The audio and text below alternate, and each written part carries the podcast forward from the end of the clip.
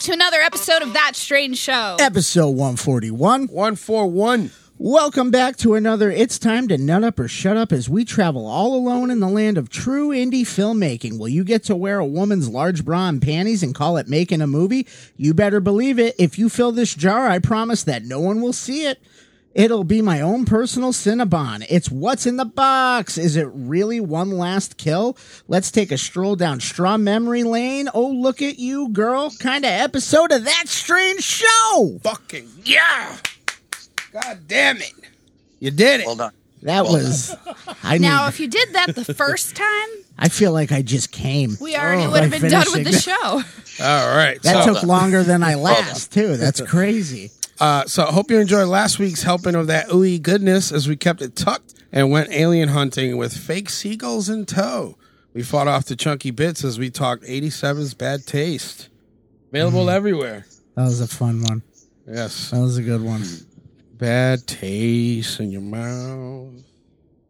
So what's everybody been up to? Well, hold on. What? We need to say hi to our guest tonight. Who? One Who we Mr. got? Oh, We got one Mr. James Oh, fucking Lamont. What's up? Say of what it up. came from 508 Me? Productions. Say hi, James. Hello. Me? Yes, you're here. Hello. The guest. What's of going honor. on, guys? What's happening? Thanks for coming on tonight. We really we're we've been looking forward to this all week. Yeah, yeah. We uh, talked to you at Rock and Shock a couple times. Oh yeah. Um, but Thanks now, for having me. Yeah. Now you're on the the actual show. There you go. Yeah. Yeah. And maybe one day he will listen. Yeah. Maybe No, they this don't, that's episode. not per, that's not a requirement. no one, Well, le- no one needs to listen. People don't even listen to the ones that they're on. Yeah, like yeah, I was there. I How'd did that it. come out? It was good. Good. Yeah, I was yeah. already there. I don't need to listen. it's like you said, James from uh, it came from 508. Mhm. Yeah, It's me. That is I. that is I. So Yeah. tell us. so he's about here. your- Hey. Tell the people a little bit about yourself. About me? Well, I am a independent film writer and director, uh, and the CEO of it came from the 508 Productions. Uh, we are based out of Fall River, Massachusetts. I make horror movies. That's pretty much my exclusive gig. Living the dream. Fucking A. Live, live in the fucking dream. That's right. Hey, hey, hey. All right, that was fun. Yeah, we're Episode excited to short. have you on tonight and Yeah. talk about some of uh, your films, stuff you've been involved Mm. with, what's what's going on, what's uh, what is uh, your, I guess uh, the newest up to date thing where people can find you and where they can find your films and everything. Um, actually, funny you should ask. We just, uh, as of three weeks ago, launched our website. It came from the 508.com. Um, and that's basically the best place to find us to keep up to date on what we're doing. And you can actually just go and buy our movies there, too. Perfect, awesome. Hey. Keep it pretty simple. Yes. Sounds good. Yes, Yeah, you guys do Blu-rays, right? yes we do. Yes, Awesome. we do. Ooh. So right, pick so- pick pick something up. So let's get back to the original question since I figure we could just have them chime in. They're like, who the fuck is that? So, Yeah, no, absolutely. So what's everybody There's still- been up to? so I just want to just come right out and say Uh that huh. uh, we. You want to come out? I, I want to come out on the Okay. show. No, I'm kidding. I want to come out and say about that, uh, time. that. Fuck you, James. uh, Pluto, the Pluto app, Pluto cable service, Oh, I thought you were talking about the planet. not the planet. It does not a not, a planet planet, anymore. anymore. It's a, it's a planet. It is Fuck not you, a it's fucking- I I still planet. think it's a planet, but No. it's not a planet. no, this. Na- It's, planetoid. there you go. It's a, okay. planet toy. A toy you know planet. what? I'll take it. I guess so. I'll take it. like a hemorrhoid of a planet. Um, Interesting. so we Yes. were we were combing through this thing, and we've had it like we've had it on a couple things and just never really went into it because You watch the live TV?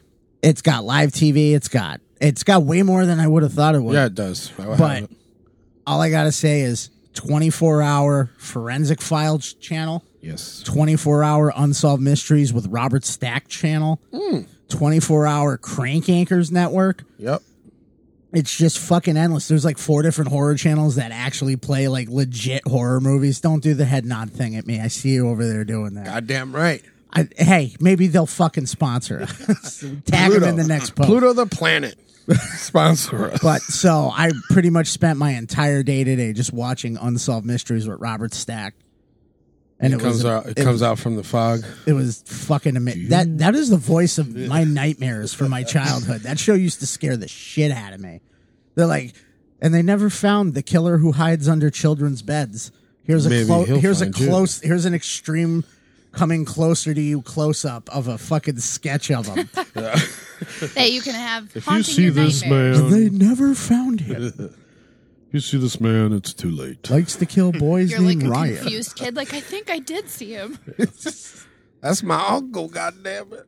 But uh, other than that, So, so you're That's watching it. Pluto. That's your life. I'm That's watching Pluto. Pluto. Um, I'm watching you know. Pluto. lots of Pluto. Fun. Uh, so uh, Ryan was telling me you guys are also watching Interrogation. Oh, we finished that. We killed it. yeah. killed that? It was really good. It's on CBS, right? All All access, access, bullshit. yep. All right, I gotta apply for that. Apply for it. Yeah, I feel you like know. it's Credit worth loan. it. Um, The second they see Lopez, you're not getting. I'm not getting it. Bro. I thought you had it because we watched the fucking no, I was Twilight getting the. Zone fr- I, shit. I did the Oh, all right, freebies. listen. I did Oh, the- yeah. The, you- I did the YouTube. I watched the first two, and I was like, it's good. it's good. No, it's Jordan Peele, so it's not that good. um, yeah, no, I thought it was really good. All right. Uh, James, me entertained. James, are you familiar with interrogation? Yes, sir. Yes, sir. Ooh, Have did Quite you watch? Did you watch? You watch the whole thing? Um, not the whole thing, not yet. No, I have watched several pieces and bits and episodes, and I I have enjoyed what I've seen so far. But How I did can't you- say it. How did you watch it? Like, what order? Did you watch it in the order that they released the episodes, or did you jump around? Because we did it like where we tried to follow it by the years. Oh, really? No, I didn't. I didn't go. I didn't go that in depth into it. It was literally just what popped up first. Okay. Well, let's let's clarify. Well, it you for had everybody. the option. Basically, it was kind of like a choose your own adventure. Uh, basically, so like it's a you're you're kind of in the investigation with them, and you're watching all the interrogations, and you watch the backstories. You can watch the ep- you have to watch the first episode first.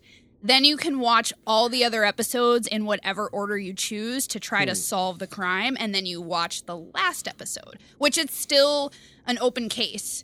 Um, real life? Hmm. So yes, so you're not really like getting a resolution, but it sh- tells you more like, in the now you last know- episode. It gives you more information than what you had before. Basically, there's a general public opinion Yeah, on what happened, Mm-hmm. but it was it's never was a closed case. The murder. right.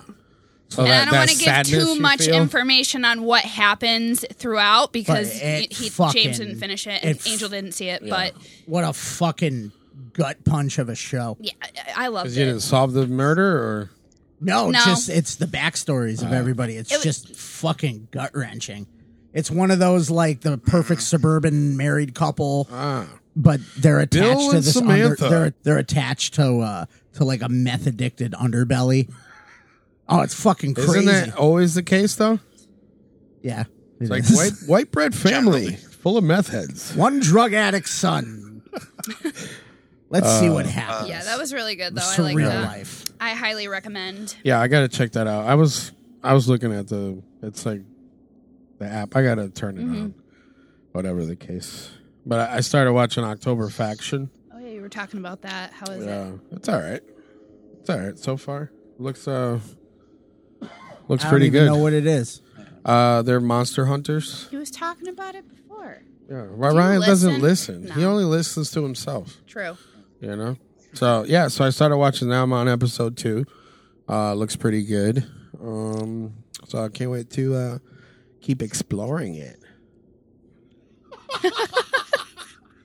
I get Yeah. that enthusiastic about my penis too. That yeah. was that was that was oddly sexual. yeah I'm This gonna keep is a- exploring myself. yes I'm trying to think So- of anything else that like we were watching, or I mean, Honestly, Walking Dead my- came back. But, yeah how was you that know, how was that I mean, How was that? Still waiting for it to end. but- Everybody, everybody's seen it. Who gives a fuck by now? But I now I know what Alpha and uh, Negan look like naked, ooh nice Mm. yeah. and uh, and uh, and they have a great director on that show because he knew how to hide the penis hide no hide the punch the punch the punch the Oh. fucking they fucking the way they had Negan leaned into her. You know she got a big undercarriage and she was like, "I'll be naked, but you got to hide it behind." it's nice and hot He's probably like, God damn, that's warm. I feel the fucking heat coming off that punch lady. it's for you, nigga. I But don't know. I just hope that Magna's dead because she's a bitch. Other than that, I don't even know who you're talking about. Yeah, you stopped watching it a long time. ago. I, I stopped watching I- it when they cut off fucking uh, senator from the X Men's. I might be I shit. might be done with the show now because I was really just sticking around for like the end of Carol and Daryl's story. Yeah, And then I just read that they signed individual three year contracts with the show their stories are never ending. for the universe. There's a, there's a there's a story going around that they're gonna get their own spin off and now I'm done. Yeah, It's fucking bosom bu- Daryl bosom and the buddies in the zombie. bush. Yeah. Daryl and his zombie. I I t- I tuned out on The Walking Dead eons ago. I, I ugh. I just just me. appreciate the zombies in it, and I feel like at this point, like I've.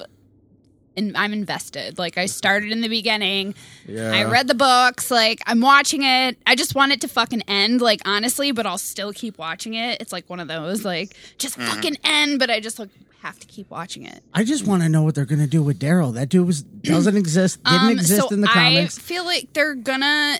I don't know. Like I know they're gonna move. I think they're gonna move him to fear. And They're not. They're not he anymore. is he is now officially an open contract signed with the entire universe. Oh. So he can ba- he can go for write his everything. own check then. He can go for he is the highest paid television personality um until this year, Norman Reedus. Um he was getting 20 22 million a, s- a signature. It's a long, it's a long way from fucking Blade Three or whatever. It's a long way from fucking Boondock Two. Fucking- Yeah, but uh, Boondocks they said to him and Carol's contracts, they can go from this show to Fear the Walking Dead to even the Rick Grimes. So are movies. they gonna go back and forth together type of bullshit? I Like, don't know, fucking and know. I Like, kind of don't care. I feel like We're okay. brothers. Well, whatever. I wanted, I just wanted to see what they were gonna do with this guy that was supposed to die in the first season. Nah, everybody loved him. They're like his greasy hair is so. Which, by the nice. way, he was highest paid until Robert De Niro has a series coming out, and he's getting five hundred and seventy-five thousand dollars an episode. I like that. That's fucking Nice. nuts. I like that. Nice. A little bit. A little bit. He doesn't need that money. He does. He could have done it for free at this point. What you do it for? I Keanu was gonna Reeves. say, would you? Keanu Reeves doesn't take a paycheck. He does. Well, he gives it away. Well, some of it. I mean, some of I don't it. He's believe gotta that. live, I don't yeah. believe that whole folk f- like like Mother Goose story you time. do not fucking talk shit about Saint Keanu. no, I'm not, I'm not saying he like. He's just like He yeah, has here's my birthday whole cake paycheck. alone. I don't believe all of that. I mean, Everybody maybe gives for away certain a lot of it. things. Yeah, like Everybody exactly. he loved died in his arms. That's true. So, uh, Anyway, Yeah, speaking of dying in uh, the arms, dying in arms. uh, Daredevil Mike Hughes. yo, I read that wrong. I thought that said Miko Hughes. Um, Uh, Mike You're like, why? Miko Hughes died. Nobody would know. Uh, not fair. Uh, but Daredevil Mike Hughes killed in a car in a crash, not a car crash, uh, to attempt uh, testing if the Earth is flat. Okay, and So Yep. keeping in line with the Pluto, uh, this guy built his own steam-powered rockets, uh, which he attempted to ride, and he was trying to. I hate to laugh. That's what Get you a- get. So he didn't make it around the world, I'm glad he's dead. and he died. So, oh boy. so, uh, So, so what you're telling me is Yeah. natural selection was working as intended. Yes. so I mean, he tried. He tried. So his name is Mad Mike. They know He's him as Mad tried. Mike. He's dead Mike now. Uh, so, but I just want to give him a shout out because Mush Mike. the world is not. Way to flat. go for it. Yeah. I hope he f- I hope he figured that out before it started I was going gonna down. say. Yeah, That's yeah. all I ask. Holy shit! I Like can see I've the. made I a can see terrible a- mistake. I can see around it. and then I have failed horribly. Now Good. I'm going to die. yes. Everyone was right. So That's Mandy. Ma- that's you. Hope that was his last thought, Mandy. I was wrong. Boom. so wrong. Just like the girl from fucking what was that show? What was that? What was that? Mythbusters. Oh yeah. She- Oh, she yeah. got- Ooh. You want to try to go faster than everybody else on this planet. That's what happens to you. You get liquefied. Yes, she did. Shout out to those. guys. It wasn't the one I liked anyway. Shout out! so. Shout out to those guys. That It's Push. okay. It wasn't Remember, the I was like, was it the girl I liked? Oh, it was her. All right. All right, cool. Uh, pushed the boundaries. It wasn't the redhead one. Okay. Uh, Let's talk so- about this 'cause this because I know so- how much uh, James loves Yeah. Robert Eggers. Yeah, so I saw this and I was like, oh yes. Oh, is that a? Oh yeah, I'm busting nuts. That's fucker? why he doesn't have the camera on. Oh, all right. That's what that. All right. So Robert Eggers, uh, you know, you know him from The Witch, The Lighthouse, and now The Northman. Uh, his new film will be dark and unusually violent. Uh, so he's doing a trilogy of sorts, I guess. Right? Is that what we're getting here? I don't know. 'cause- Spiritual trilogy. Spiritual quote unquote. trilogy. Spiritual Okay. trilogy. yeah. So uh, it says, according to the site here, uh, the cast of actors in Toxic Star include Nicole Kidman, Alexander Skarsgård, Anya Taylor Joy, Billy Skarsgård, and Willem Dafoe. Uh, so he's going to reteam with uh, his cinematographer, Jaron Black, from the, from the Lighthouse. And uh, it's a bigger movie than the others. I can say it's a Viking revenge movie Oh, and we are shooting in Europe. It's Hmm. dark and unusually violent. well, it's a Viking story. Yes. At least he so- got actual Vikings. Yes. So that's So, Nice. um, uh, I mean, I'm excited. I'm gonna see what uh what he does. You with had that. me at Defoe, man. He, I, I mean, opinions on filmmaker aside, I Yeah. think Defoe fucking killed it in Lighthouse. Hmm. mhm. He was, I can't deny that. he was. Cannot deny that. I mean, you can't. He's one of those actors though, where you're going into it and you already know he's gonna fucking he's Right. gonna be great. But at the same time, I also think that Pattinson completely held his own. With it's people need to like realize maybe he can play Batman because he fucking went up with in a two man movie with Defoe and they were both equally good. Defoe just was. I'm I'm convinced he was like he is an old fucking wiki yeah. and that, like he went and lived that way for months before they Right. made that movie. Like he was way too, way too fucking good in that. But um, and I like the witch. I don't like Anya Joy Taylor. I hate So to say he- it. he's done two huh? two two movies. Two. and now Two the movies. third. two movies. yeah. So you're saying spiritual, um, whatever sequels or what is the trilogy? It would have Yeah. to be. It would have to be. Yeah. I mean, what what do you think the connective tissue would be? I don't think there is any. It's basically saying uh, trying to commune with folk culture of the past and uh, their take on New England folk tales. So it's like companion pieces. Ah. Ah. yeah, it's thematic. It's, Right. it's thematic connections. I mean, the only other connection I could see in the films is s- perhaps psychoses. Okay. Like you don't know. They're all movies where you don't know What is up What's or down? really going on? fu- well, Lighthouse that ended, and I was like, I Right. don't know what the fuck. You're like, huh? I just I felt, didn't see it yet. like what happened. You still didn't see it? No, no, yeah. no, that was that was a movie that ends, and you're just you're. It took me a little bit to process it. Yeah, I want to The- give myself The some witch time. was the witch was more in the face Right. with an ending that uh, You like to live deliciously I like how stick of I was butter. kind of I like, liked how the goat turned into a guy. I didn't like the end where she where they all went flying. Why? they all went flying. It was That's too what much. witches do, bro. They fly. No, terrible. That's what they I didn't do, think bro. they needed to fly. I understood they killed the two kids and made made baby flying butter out of them, but it could have ended with her you signing make her baby name. butter. I think like like Aster, like Aster, he's an the, these guys are like failing to know when to end the film. Mm. Yes. Like the witch could have call. end. You could have gone Yes. the the balls to the wall was Yeah. the goat turning into the devil, Right. and her signing the or her agreeing to it, Ah. and that could have been the right. end right there. Right. Act- Her, like, walking. Actually, actually, I don't want to interrupt anybody, but No, no. actually, I have the Interrupt. perfect ending for the witch. Go ahead. She comes out of. She sits at the table after every after Black Phillip gored her father. She gets up from the table at at night, just like she does. She comes outside. The goat's standing in front of the book. They face each other. Nice side shot. Cut to black. Leave it wicked ambiguous. Mm. There Mm-hmm. you go. Interesting. Lighthouse is the same thing, but I wouldn't. I'm not going to say much more about that. Yeah. But like Aster, like we said, with Hereditary, that movie had five different parts it could have ended at. Yeah. Mm-hmm. and it got Agreed. getting consistently worse as it went. I don't know about worse, but okay. I can understand. Just what you're more saying. like why? It should have do we ended when need he jumped this? out the fucking window. Then he wouldn't have been able to I- connect midsummer. That's what I'm saying. I didn't even like Midsummer, so Oh no, worst fucking movie I saw last like year. visually it was nice, but nah. All right, I just so- liked where they were wearing the Will Poulter. You know suit. how I felt about that. I felt like it was like Well, anyway, the Northman's coming out. insisted Yeah. upon Yes. itself. So North- Yeah, So- we'll be sure to watch that and talk about it. Let's We'll do cover it. Let's do it. ooh, I'm Let's happy do you it. put And this that's in that. because Yeah. Mandy showed me this next thing, and I was like, "What?" So, Mr. Home Alone.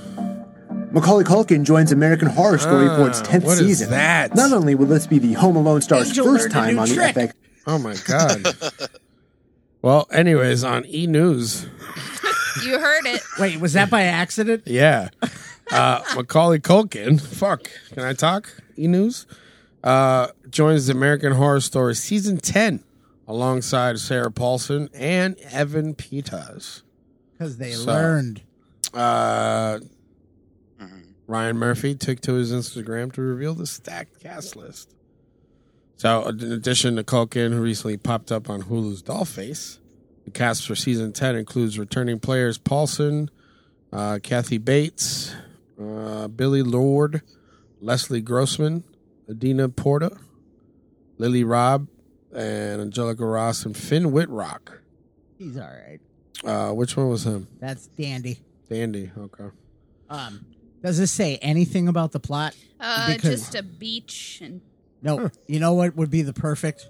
What? And, and I'm just saying this just because Macaulay Culkin's in it. Not a Home Alone joke.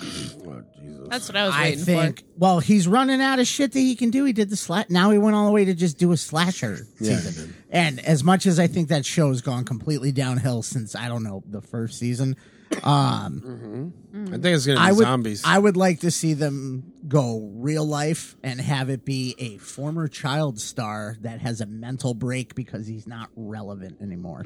That's the smoochie. No, almost like a almost like, Oh. It's like a, a, Black Mirror or al- like a, episode. like a Black Mirror episode with like the concept of almost like Birdman, Okay. where it's like a he was you could play off of Macaulay Culkin having been Macaulay Culkin superstar, but he's totally not relevant and he has a mental break and starts killing people and going after everybody from that guided him wrong in his career to make him irrelevant.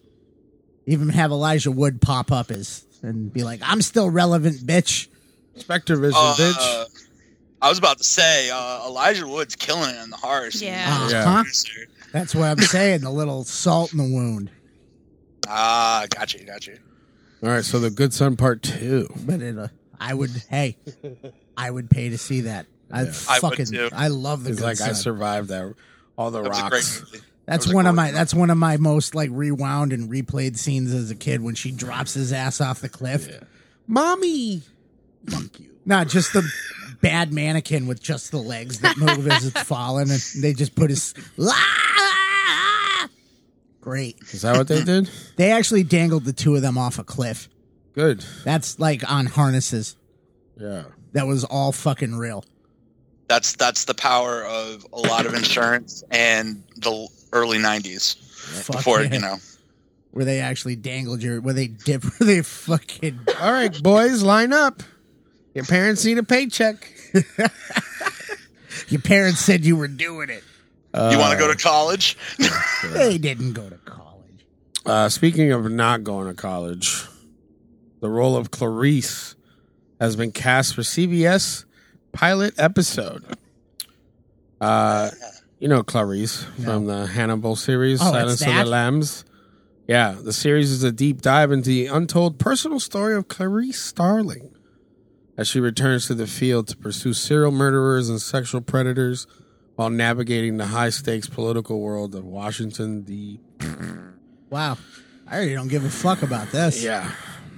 So This is right up there with that show we saw the trailer for, Mandy, of the fucking of the the courtroom analyst show. Oh, yeah, we're like, what are we? We're running out Like, of this things is to what we're make doing. You mean shows the- about now. The type, the typey typey lady, No, the no, no, no, no, no. stenographer. It's the guy that studies the court to figure out what the lawyers can say to sway the jury. oh, get the like fuck the- out! yeah, That's the show. Like really? It's not he's and he goes, I'm not a lawyer and I'm not a judge. I'm the courtroom analyst. And it's like Um, duh, Uh, duh, duh.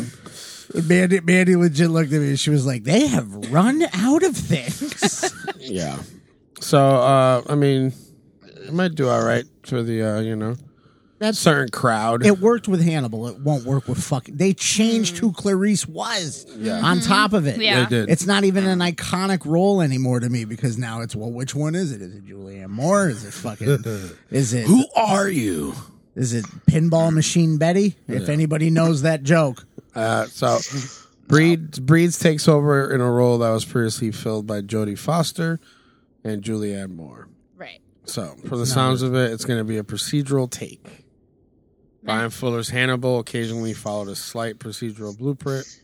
They walked that line, whatever. Who cares? I wonder what's gonna happen in it. Uh, So murder. like CSI Quantico, like oh my god, please!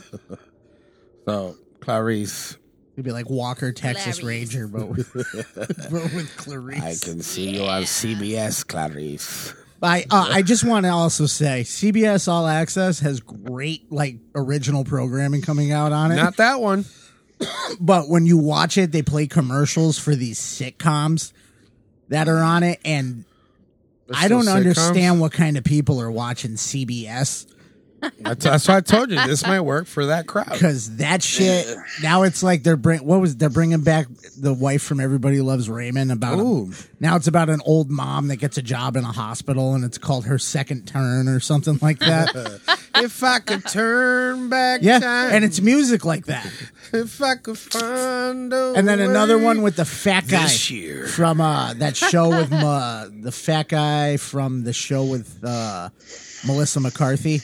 I don't know. That were with the two fat people. That was a CBS I too. loved that. I was like, That Tweedledee show. and Tweedledum. Mike and Molly. Mike and Molly. I It's never watched Mike. it, but I just love that they made. Are you that ready? Show, Are you like- ready for this? They paired up Mike, a fat, a fat white guy cop, Yeah.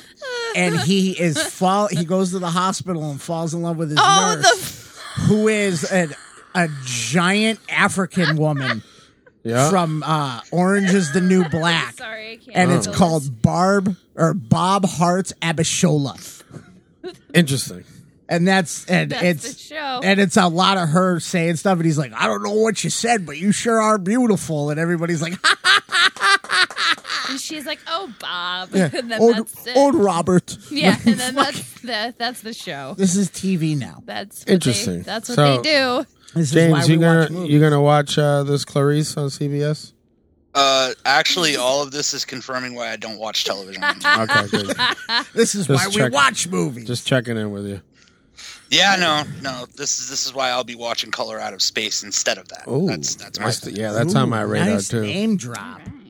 Um, all right, so moving on from that dog Yes, we shit. are. Yes. Uh, eight twenty four, Ooh. Saint Maud. It's a new trailer. Uh, we we I think we talked about this before already, but Briefly touched. We briefly uh. touched, but I did watch the trailer. you watched it. I watched it today. How was it? It, I, you know what?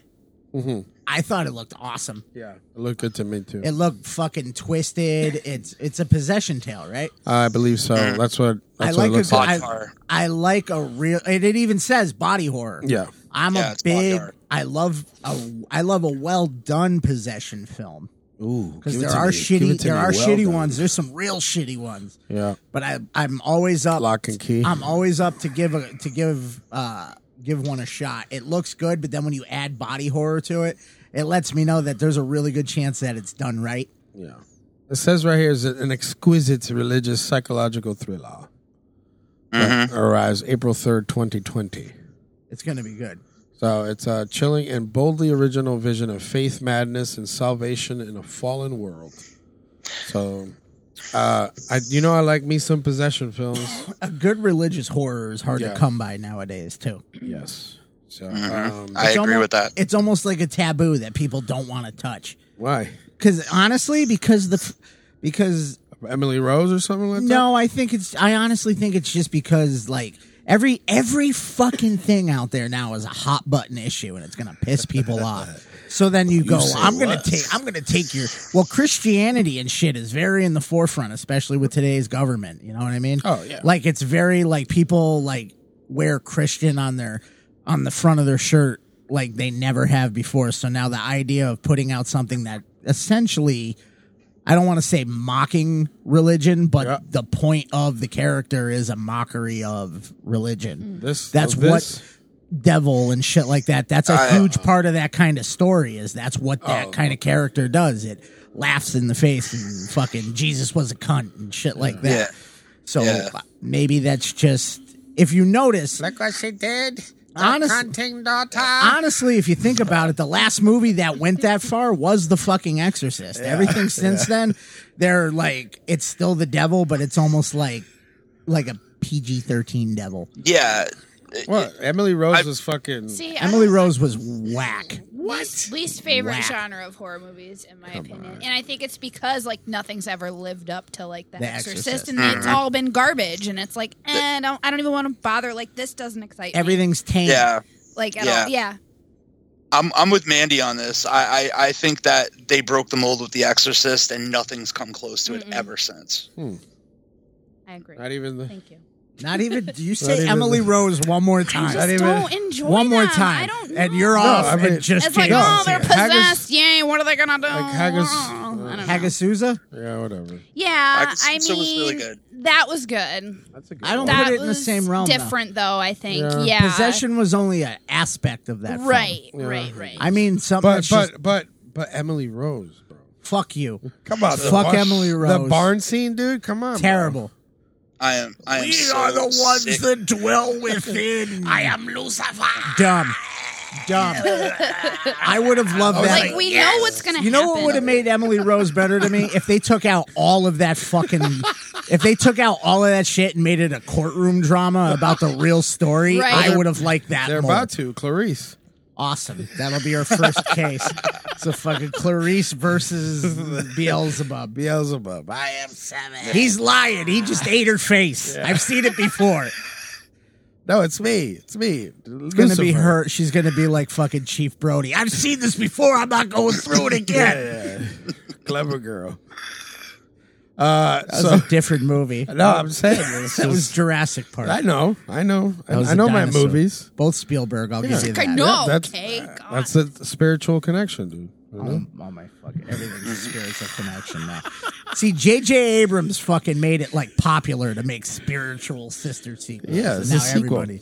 So speaking of everybody, I hate people that make unrelated sequels. So, speaking of everybody and unrelated, Sci-Fi orders Day of the Dead series Oh God, no. uh, that will take the viewers back to the first 24 hours of the undead invasion. I'm already out. Yeah, I Yay. checked. Mm, No. So first Chucky, and now Sci-Fi Sci- Sci-Fi has given a 10 episode order for a series based on George A. Romero's classic zombie film Day of the Dead. Why Are you must ready? we touch Are you- these things? Hold on. Are you ready? Are you ready? Yeah, go ahead, dude. It's Day of the Dead. Yeah. It's based off of Day of the Dead. Yeah. Which fucking happens way down the fucking line. Yeah. It's not Mm-hmm. that's not maybe if they wanted to do the first twenty four hours, they Yeah. could just do Night of the Living Dead again because Yeah. that's when Yeah, it fucking right. happened. Yeah, Day of the Dead, they're already living under fucking ground. Yeah. Fucking catching them so many with fucking things have happened. No, but but other shit happened, bro. Uh, We got to tell that story. way down the line. Don't fucking put it with stop putting Romero's name on it. No, Yeah, Stop it's it. the end of a trilogy. Yeah, it's really They already they already fucking they already did a Day of the Dead remake, and that was so bad it had Nick Cannon in it. It did. They even got Ving Rhames to come back for it. motherfucker. No, and I think he played his own twin. He did. Bullshit. So you guys don't want to live 24 hours before the zombie? There is one and one George Romero remake Yeah. that I accept. And, And that it's is- Oh, Savini's fucking love letter. okay. to the original. And that's Yep. the only reason I fucking Yeah. accept that because it's pretty much Fact. the same Right. movie, but just modernized. Yeah, He didn't fuck with anything else.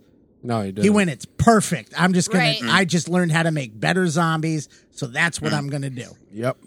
update this. and Tony that- Todd. and I'm putting Tony Todd in it. Yeah. Right. so James, you don't want you don't want that? Day of the Dead. You don't God want- no. Um, as On as something sci-fi? I can. uh, No. Mm-mm. I totally missed that it was a sci-fi. Yeah, that's what I said. I said Ryan, that's unrelated. like So it's the- going to be Z Nation again? Ugh, That's what I said. Worse. Unrelated. Worse. why do they do these? I mean, things? we're talking about a movie that's already been remade twice, right? Yep. Yes. Like, like why? Why dance on that? Why don't you do like I don't know? Just if you need an excuse to make another zombie show, just come up with some other corny ass fucking name for it. Why call it Day of the Dead? Yeah. you know what they need to do? What? Put out the final Romero story. Oh yeah. Isn't there that one more? There's the the book. The one that they're doing as a book. Yeah. Yes, They should just fucking make it into a mo- into a goddamn I- movie. I I actually disagree 100. percent If Romero can't helm it, don't do it. I, believe his I believe his family was going to do it. I still don't agree. They don't have his his artistry for social commentary. It, they won't get it right, in my opinion. It'll I'll just take be a You cash are- grab. You are talking about the same man that put out Diary of the Dead, right? Yes, I'm not saying he's a perfect director, but he had a very distinct signature on his films. Mm. Okay. If you put if you put somebody else in front of one of his scripts, it's not going to be right, dude. No way. Let's find out where James falls in this. Uh, The Zack- bloodline. Zack Snyder. What Dawn about of him? the, Dawn of the Dead remake? Yay or nay? Uh, 50-50. I say it's Mm. aged horribly. Definitely aged terribly. Unlike Night of the Living Dead, Unlike Savini's Night of the Living Dead. Yeah. Completely agree with you, Ryan. one hundred percent. You know that movie's like impossible to find on demand. On Yeah. demand. I've been very sad about it. You can find Romero's, not Savini's. No, you gotta you gotta get it on Blu-ray. It's like pretty much the only way. To Well, let's hope Vinegar Syndrome throws it out there. Hey, shout out to those guys. So, um, so yeah, you guys don't want that sci-fi, that sci-fi heat. You don't want that Nah. smoke. No, Nope. you know who I do like originals from? Who? Shudder. Ooh, Shutter's original Yes. series. yes. Uh, I think we talked about this a while back. Cursed Films. Yes. Premieres. Uh, what's that? April? Uh, May. April April second. Is it Ap- April second? Four would be a April. I don't know, dude. ESL, dude. It was numbers. loading. English as a second language, bro. so, uh, Curse Films, and we, we talked about this with uh, Twilight Zone, Poltergeist, all that type of shit, shit, shit that happens on the on the sets and offset and to the actors and all that kind of Yes. stuff. They're gonna di- deep deep dive. Oh shit! Thought this was gonna be like a fucking work of fiction. This is another documentary series. Yeah, it's a five part five part docu series that explores the myths and legends behind some of Hollywood's notoriously cursed horror film productions. So we're gonna. Uh, now I'm not. Now I'm not about it Why? because I feel like how many times can I watch about the Poltergeist curse Eh. and the Omen curse Eh. and the fucking uh, Pol- uh, Poltergeist, Exorcist? I've seen them all a million times. Uh huh. I think I even repeated one there. It's been so many times that I've seen it. So it's Yeah, just the gonna Twilight be- Zone, the So it's just movie. gonna be another series. Yeah, but that's a retelling, dude. Twilight Zone wasn't cursed. Twilight Zone was cursed by John Landis being a greedy fucking piece of shit, Nah, he was all right. resulting in the death of a national treasure and Vic Moreau. Shout out to Vic Moreau. You were great in He, Humanoids. he did so good in that movie. It fucking he blew minds Yes. right off their shoulders. So, uh, Yeah. oh my god, He got his head chopped off I by a get it. helicopter. Yeah, I get it. uh, so yeah, I guess Ryan was about this. Now he's not. But in case you guys are still about it, Thursday, April second on Shutter, Curse Films. Uh, check it out. Oh yeah, Color Out of Space. The internet must be listening. There's a little thing on the side there. That's why. See, that's James doesn't get that shit because he doesn't have a camera on he him. doesn't have it. It's not listening. Sorry, sorry, Hmm. not that cool. No, that's all right, man. I just Uh. have the Blu-ray sitting on my uh, desk. Something about Like, something. wait, you bought there- it's it's out like that? You could buy it like that? Yeah, it came out on Tuesday. Yeah. Oh wow, I didn't know it was okay. like, look how many copies I have. You can't have. Ah, ha, one. ha. I got copies. Uh, speaking of copies, I put here it might be fake, but let's imagine it. Uh, Benedict Cumberbatch reportedly eyed to play Dracula in Universal Monster movie. Because I it's it's from the website we got this covered.com. Why don't you just why don't you Uh, just why don't you just have Hugh Grant play him? It's the same fucking befuddled fucking British person. So I mean, is it if it's real or not? I guess he uh, Cumberbatch uh, helped or like influenced the BBC Netflix Dracula bullshit. Yeah. But uh, so they're saying they're eyeing him for the Universal monster movie. And like I said, I don't know if this is fake news, but imagine it. It You sounds think- we got you this think- covered. Yeah, I listen to them usually because they were reporting uh, a little while ago about Scream Five, yeah. and uh, people were like, "You're you don't know what you're talking about." And it got confirmed today Oh, it did. that Scream Five is happening. Okay. So, uh, but we're talking about Dracula. Can you Right? see? No, I'm saying we got this covered. Usually turns out to be All right. pretty good. Like they just put it out and hope it sticks. I think they post things where they got some valid source. All right. They So- even do follow up ones like, "Look what bloody disgusting put up." Fuck y'all. Yeah. Um, I told you we were lying. I said this three weeks ago So we know he's doing. He's he's playing Doctor Strange. in the horror quote, Realm. horror version. uh, but can you see him as a Dracula? No, Mm, no, Can't see him as Dracula. not at all. No. Mandy, Not really. Yeah. Same. I don't here. know. James? I just, I'm not feeling it. Mm, mm-mm. I wouldn't cast him as Dracula. No, you go. I wouldn't either. you know, you know who I'd cast as Dracula. Who? Are you ready? Brad Pitt. Zachary Quinto. Zachary Hmm. Quinto. I, I could see that happening. yeah, with his unibrow. Why? Because of Nosferatu. No, not because of Nosferatu. Because I can. He's I- already a vampire. Because I, can Listen, picture. I can Mark. picture this. did it. Because I can picture this dude with the fucking with the widows, Yeah. the and widows his- peak and shit. Like I feel like he, And the unibrow. they'd get rid of that. He cleans it up. Nah, you He gotta didn't have wear a it. unibrow when he got fucked in the butt in American Horror Listen, Story. bro. If you look closely, it was it was there. He's got diesel brows. I don't know what to tell you, was but that? I thought he's a good actor. He is. He was Like, great in Nosferatu, He except for wore the that voice gimp he suit made. re- very I didn't like well. the voice either. The voice was terrible. but Oh, I his thought he fake did- old man Oh, it voice. was so bad. I thought he did. Come on, He could I have. thought he did could great have done in it. better. Than, When other the- than that, when yeah. he was young version, Yeah, and he was just being Zachary Quinto, I thought he was doing awesome. yeah. Till he was doing the. I gotta get in the car, children. Hey, come on down and get this candy cane. He's just he has that. He exudes that. That that like direct cockiness. He has that cockiness to him in his delivery of things. Mm. He was getting that in that show. I forgot. I think it might have been on CBS where he slapped some kid in the face, I know what you're talking about. and they were like, "You can't do that." He's like, Yeah. "Your kid fucking hit my kid, so I hit your kid in the fucking face." You watch your kid. I don't know what you're talking about. Yeah, it know was what you're good. It talking was like about, but this I crazy get- thing. yeah, of- yeah, Yeah, yeah. on CBS. it was crazy for for like primetime TV. I was like, It was- dude, this dude's backhanding fucking kids in the backyard. called Um, Holy shit! Siler Hearts Abishola. I I don't- what that was called. it was Uh, the I don't first know. go at that. So yeah, I guess uh, no Benedict Cumberbatch as Dracula. no thanks. No. Um, All right.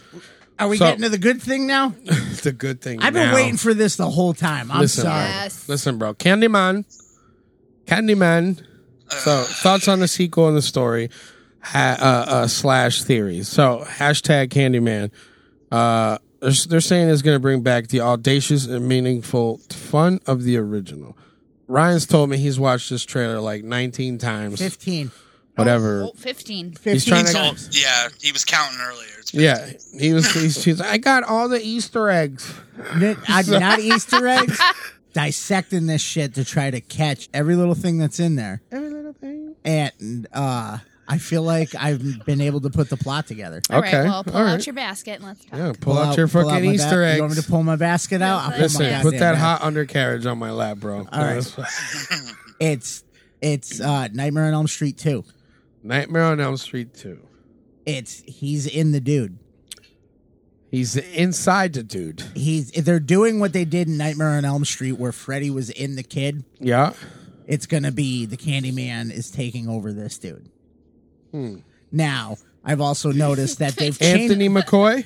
yeah, He's taking over, and so that he's Tony completing. Todd is taking him over. he's completing the, the basically what he started. What he started in the first one when he was trying to Vigo him, he's gonna The finish. babies. He's gonna finish the child. The child. The child. He's going to the child him. Now, the reason why I'm putting that together is because they were focusing a lot on reflection Uh-huh. with this. He's not visible to the naked eye for a good chunk of this. And when they do show him outside, of a Dracula. ref- no, no, no, no, no. They don't see him. They're showing the guy getting pulled up in thin in the thin air. Yeah, and you can see the Dracula- silhouette though in the window. you can see the reflection of him in Mm-hmm. Right. the window, but you don't see him. Right. Mm-hmm. And you can see his shadow pulling the guy, but you don't see him. Uh huh. And whenever they show him in physical form, that is not Tony Todd. No, it is Anthony It is McCoy. him. Yeah. And they show him in the updated outfit. Supposedly. Supposedly. Right. Now you went now fast forward to the end of the trailer. Uh-huh. When he walks by the back window of the SUV, You see Tony Todd. you see Tony Todd in the back Right. window in his reflection, and it's an unfortunately, and I hate to- CGI'd. it's it's it's it's a de-aged Tony Todd, which I mean he's old and fat now No, so what? You got to be like because he's a timeless ghost. They're do- running wild with that shit though now. my beauty. Next thing we know, we, we are going to get Alec Baldwin and Gina Davis in the new Beetlejuice. Oh my like God, it's just yeah. going to happen. They're going to de-age him. Or they can just do the scene where they're fucking corpses. There you go with the fucking weird faces. Oh, the corpse face. Just fat fingers. Um, so I think it's going to be he's inside the dude. I mean, it's totally makes sense. It's totally given away who Anthony McCoy is, all the way up to he's sitting in front of his mother. well, his who mom is there. She's the Right. lady Right. from the movie too, the first movie. Vanessa Williams. Yeah. Yes, that's Vanessa Williams. I don't care to know names. I just know their face. But that's what I think it's going to be. Is he's taking him over. So Tony Todd's going to be in there, but he I don't I you might get like a shot of him. Right. because there is a part of it where he looks like he's getting his hand sawed off and there's somebody doing it to him Mm-hmm. Right. anthony mccoy Yeah. so Well, his hands cut in one scene. well they show a- somebody moving what looks like a saw yeah, with his hand up there and he's like screaming yeah. so i think it's going to be tony todd finishing the legacy i also don't like how they have somebody else playing virginia madsen's character Isn't it her? no Like, It's- didn't we she looked it say up, she'd remember? come back too? We were when we were talking it's about somebody it who before? looks like a younger version of her Yeah. Huh. It's actually kind of uncanny. But um, so So, that's he's what, wearing a light yellow jacket. so that's what I think this is going to be. Yeah. Is it's it's it's it's it's a possession film. Mm. But I did hear James go, Ugh. James, what are your thoughts on this and what Ryan's been talking about? Okay, so I don't disagree with what Ryan was saying about it. Technically, like might follow that Nightmare on Elm Street line, but I kind of hate that. Um, just a little bit. Uh, the things that I do like about the trailer, though, it looks like it's going to be ignoring the god awful sequels, which, yay, pull a Halloween. I'm happy about that. But yeah, um, it, it just if they go that road, like that Nightmare on Elm Street two kind of plot where he's like taking him over, I, I don't know. They got to do it in a really surprising and crazy way for to, to kind of like hook me in on that. Yeah. Uh, it, but I mean, the trailer doesn't look bad. It's just like I just see. Hmm. I don't know. "I see I- a lot of already done shit." I think That's that's my problem. with it, Yes. Thank you, Ryan. That's Which- perfect. which almost makes me it kind of surprises me because it was written by Peel and he seems to try to exist in some sort of ether where he's trying to do shit that hasn't been done before but at the same time his shit's kind of whack and predictable uh, Yes. Um, I don't know. I, I I get what you're saying, Ryan, about the possession and part two shit, but I think um, he's gonna tackle it the way of an obsession type of thing, and he becomes Candyman because he gets obsessed with the story and all that. 'Cause I he's like already- Angel's idea way more. because he's already fucked. i don't Like- think it's going to be that though I think, so it's because gonna it's go too the, literal. If you're, you're saying that's then then why even go watch it if it's already given away? because it's a reboot It's If you not a had wa- reboot if- though. it's a rebooted sequel It's not a reboot though. It's a sequel, spiritual. And sequel. oh, by the way, it was confirmed. It is ignoring. It's a direct sequel to the Yeah. first film, Good. so it's cutting out everything else. But I, I, I don't know. I think I think they're gonna go mental this time, like mental health. I'm gonna bet against you on that one. I think it's gonna be literal, Mm. because because Jordan Peele Yep, he did Does- the racist shit. he doesn't know how to write like that. Everything he does is literal. Think uh, yeah, of- he's not a very he's not a very cerebral writer. Think about us. Extra us line. us was an attempt at, at being cerebral, but Yeah. everything was literal in that film. Okay. So I think he writes way too blunt. And it's just going to be a possession film. But It's I'm just hoping- just a possession film. I think it's I am gonna- Lucifer. I think it's going to be I think it's going to go the same route as the original film. Uh huh. With him, I mean they're clearly doing the Helen story all Yeah, over again yeah, with yeah. this guy. Except he has a different background in it. He was already attached to it since he was a baby. Yes, unbeknownst to him, I guess. He realizes it later on. Yeah. I'm guessing that's that scene where he's in front of the mom. He's like, I keep getting drawn to this place. I feel like I belong here. right, and then he's like Candyman, and she's like, Don't No, say no. that, honey child. I love that. That that's actually my favorite part of that trailer Uh-uh. because the fear in her face. I just feel like that was just great acting. She's just You don't know what you no, no, fucking with, boy. and you can see it in her eyes. Like Mm. she's like, "Don't you dare say that again." like bomb, ba bomb, bomb, ba bomb, bomb, bomb. I will say Mm-hmm. that it's probably going to be fucking gory. yeah, the bathroom scene. I like that. That Bathroom I scene. like that in the trailer, the opening with the girls fucking, Mm-hmm. and then he just butchers the entire bathroom. Yeah, with the hook. And I shit. just feel bad for the girl in the stall because if it's anything like the other Candyman movies, Yeah. she about to get expelled Yeah. and probably arrested. Yeah. Uh huh. She's the she's the one that gets picked on all the time. He don't he don't kid he don't kid around or he don't kill nobody and get blamed for it. Everybody else gets blamed for it. I didn't do it. Yeah. It was Candyman. All right, Say Well, I can- mean- say Candyman again. I mean, but that that's kind of the point of the story of Candyman. I mean, that's what Clive Barker was going for was Yeah. like the urban legend becoming real. Mm-hmm. You know. Yeah, I wish So- I wish they had made a version. You ever read the actual Candyman story? Of course. Yeah. I really wish they had got like we got that for a film.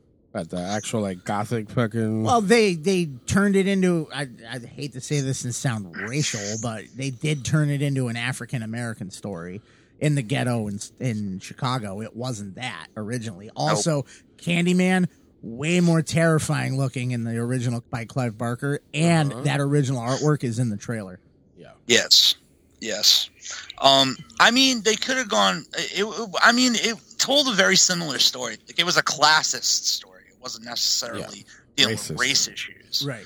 Um, but I mean, it being set in Liverpool and like all those British accents, I, I don't know. hello, Personally, I hello, think- love. I- this is Candyman. yeah, I mean, Swates to the slate. Uh, yeah, it's just like I just picture like I just picture like Benny Hill coming in with a hook on his hand. Like, nah, I'm good. Uh, get on I'm with good. it. I'm glad we got the Candyman. We got. Yeah. Fucking Dick Van Agreed. Dyke with his Cockney accent.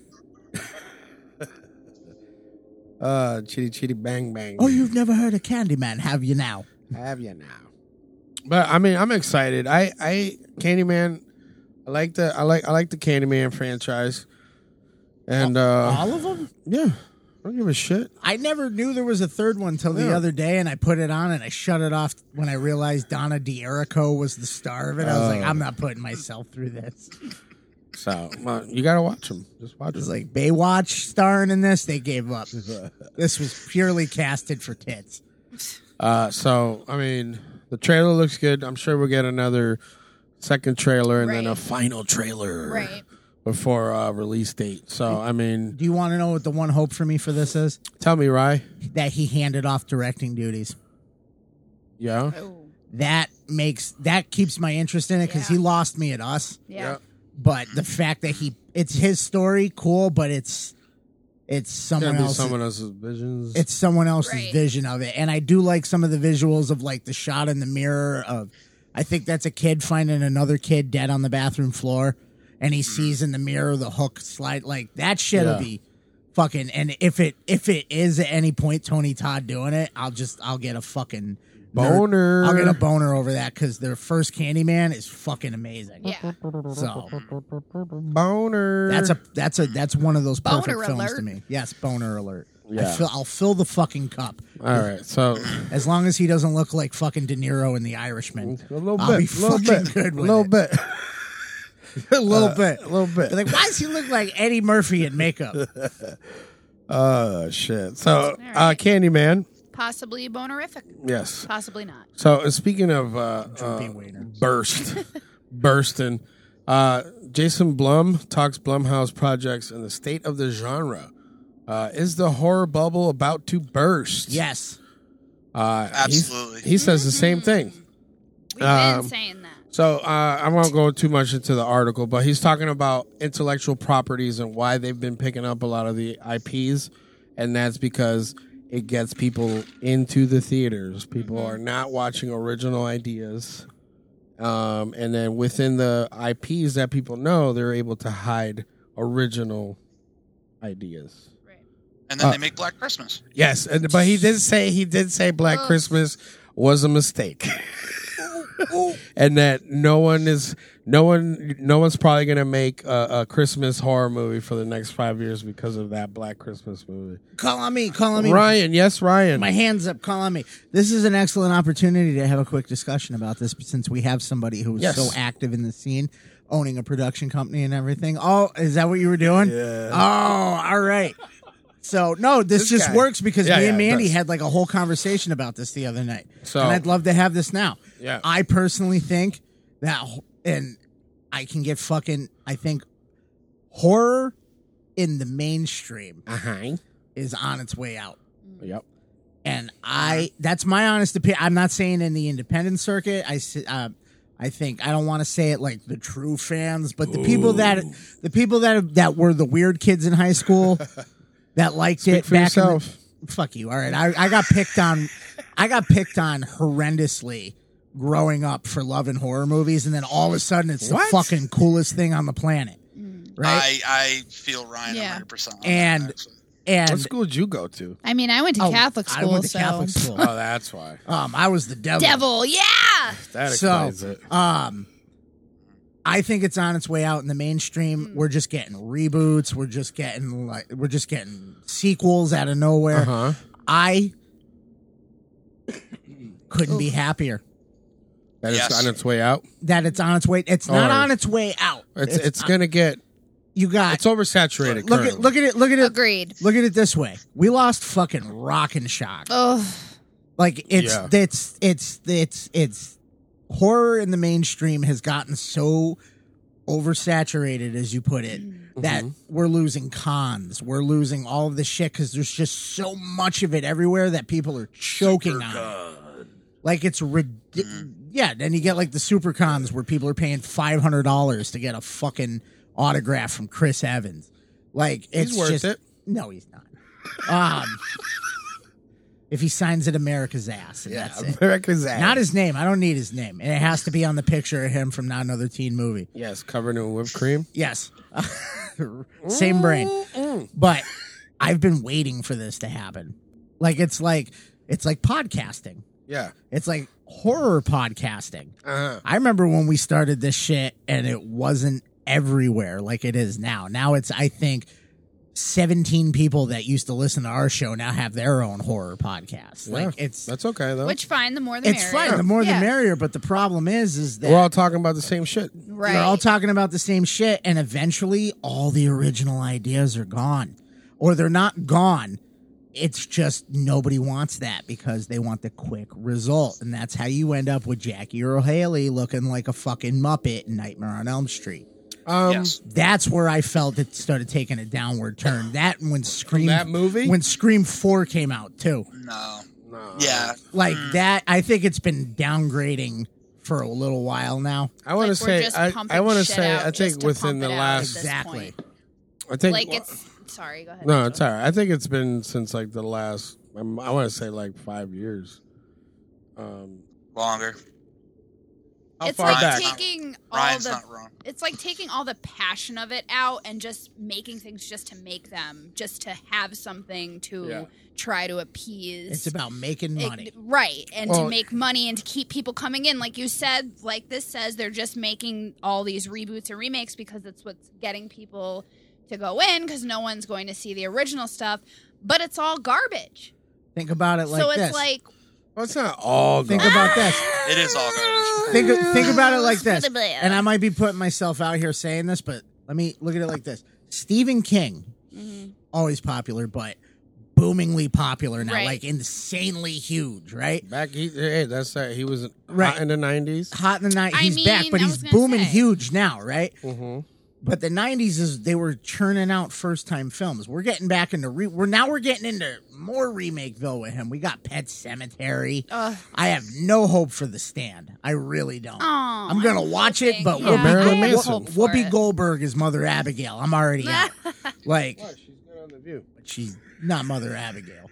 Um, we have all of this happening, but the best Stephen King shit Uh-huh. is the original stuff that's coming out. Like 1922 was fucking awesome. Uh, Tall in the Grass. tall in the tall grass was was good till the end of it. Um, Mm. but Can't uh, write. He can't write an ending, bro. they can't direct one either. But uh, Doctor Sleep, phenomenal. But you had Pet Cemetery was garbage. It's it's So, but, but was it garbage? Because we, we talked about that. Go What? check out that episode Hmm. because you were What? What was nostalgic about it. what Pet Cemetery. Uh, Yeah, Pet Sematary. Pet Cemetery was shit. I don't know They could've anybody done that so said much that better that was with good. that. I will say it again. What I'm a saying you. fucking waste of John Lithgow. Yes, thank you. Yep. Judd Crandall was a huge part of that fucking story. Yeah. Mm-hmm. He had 11 minutes total in the in the entire film. He was the reason I wanted to even see it. Yeah, that was the clincher. I didn't Same. know who the fucking other two people were. Yeah. So I like mean, that it's, role was like my like I like wanting to see that movie, and then he got nothing. Like Stephen King stuff's starting to even turn to shit. Like I the first it was good, second it garbage. they could have done so much better with that. It's then we got the it, I I we we're running out of original ideas. Nobody's taking chances on it. You got to wait for Netflix to fucking sign the rights to something to Yeah. get something good. yeah. The, the the genre, um, in general, like horror's always been that that you bank on the fran in, in Hollywood anyway. You bank on the franchise. Mhm. you spend two million dollars, you make that retreaded film, and you, you keep churning them out. It's like it's like that guaranteed bread and butter money, you know, low risk, keep it the same. What you get, but people have kind of caught on to like, well, that's kind of horseshit. You know, back in the '80s and the '90s, you could get away with making nine of the same movie because people were still eating it up because there was nothing else Right. now there's so much of it going on that you know we've got another Saw movie coming out this year on top of Spirals. Spiral from the Book of Saw, whatever. Want to I play mean- a game, motherfucker? Yeah, sure. Uh, but I mean, Hollywood's cycle down of horror is inevitable. Ryan's not wrong at all, and it couldn't be. It could. There couldn't be a better thing for the horror genre than it cycling out of Hollywood's favor for the moment and kind of dying down for a decade or so. Um, the indie scene will keep it alive. Like, like Right. the, they'll, they'll never not be like a straight to video. I mean, even through the 90s which are like in my opinion the cultural wasteland of horror there was not much good going on from like 1990 to 2000 in my opinion um, but there were still people in the underground like full moon features and empire uh, charlie basically just charles band but there were some other people in there doing like really good indie stuff so i mean horror's never going to die but we if we want the the genre to maintain longevity it needs to die in Hollywood, like for a while. That's just my take. Mm. Well, that's that was I was watching. Uh, what was was that Eli Roth's History of Horror, Yeah. where they were talking about uh the '80s with the slasher. When we were watching the slasher episode, it became so overbearing that it killed itself. Mm. Yeah. Mm-hmm. and then it died out and there was like the couple little pop-ups here and there but then i think they were even saying it the genre died out until scream came out and then scream was i, th- I feel like people missed missed out what that was even really about when that came out i was young when i saw it so i didn't i wasn't in on the joke that it was Right. shitting on everything that you would art everything that came out in the 80s pretty much Yeah. Yeah, but that was the and then it came back and it boomed for a little bit but then we ended up with fucking stigmata and fucking that movie sucked Angel. yeah, um No. we, we fucking ended up with all these late 90s we had there's like a whole like End little- of days, bro. you shut up that was an arnold movie That's a- Great movie. That's not a good movie. That is not, but I love it. That's but I know it's garbage. Even that it's just nothing's making money anymore. They're going to just keep doing what they can to like hit that 40 million dollar opening weekend. Mm-hmm. Which isn't even good by 90 standards where movies were opening weekends were 200 million.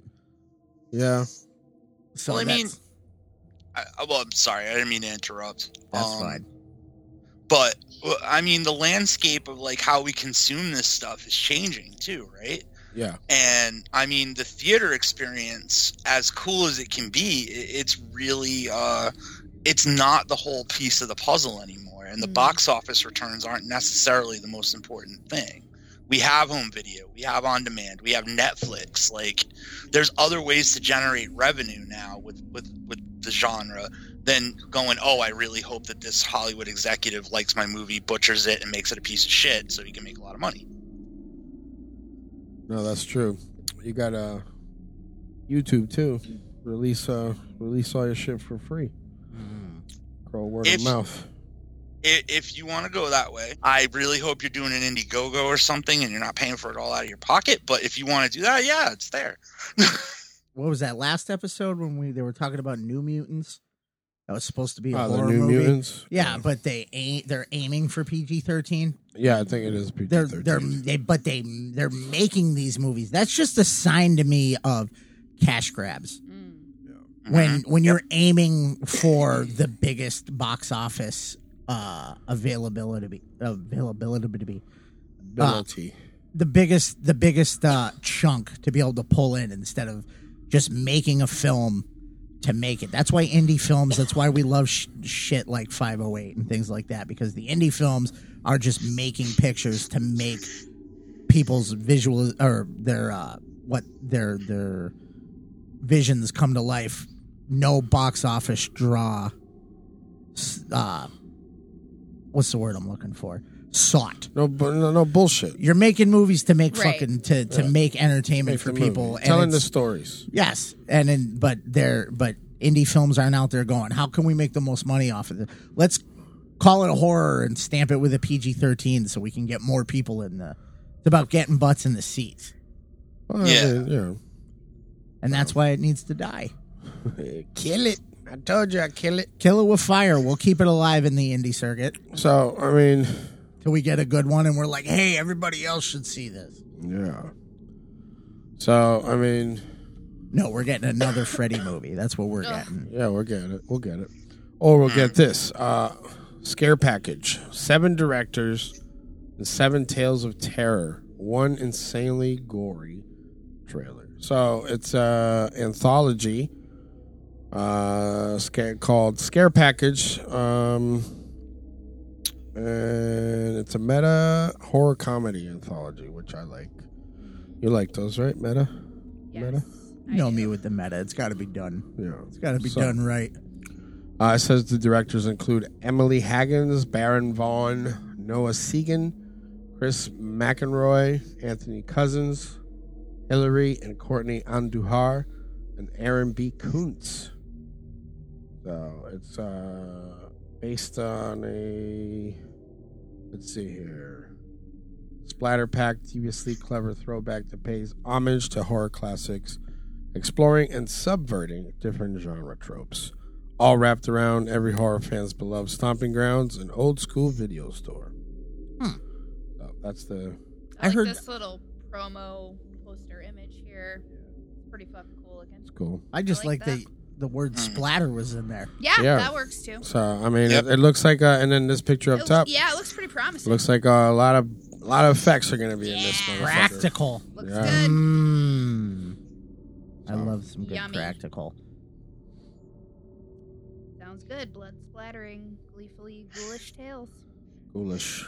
Gleefully ghoulish. Gleefully, ghoulish. Gleefully ghoulish. That's And- my new Instagram name, guys. Gleefully ghoulish. And speaking of gleefully ghoulish, Ghoul Babe 45. No, I don't know. Uh, don't forget to hit up Woochie.com for all of your professional quality prosthetics year round. You can use special code Mandy Strange, M A N D I E S T R A N G E, for 15% off of your entire order. Boom. while you're at it, check out Brain Dead Customs for all your artwork needs. pins, hats, posters, uh, stickers, uh, shirts, the whole fucking shebang. Check them out, Brain Dead Customs. You can find them at shopbraindeadcustoms. Dot big gart uh, gartel cartel dot com. com. You know Give me it's. some coffee. I need some coffee.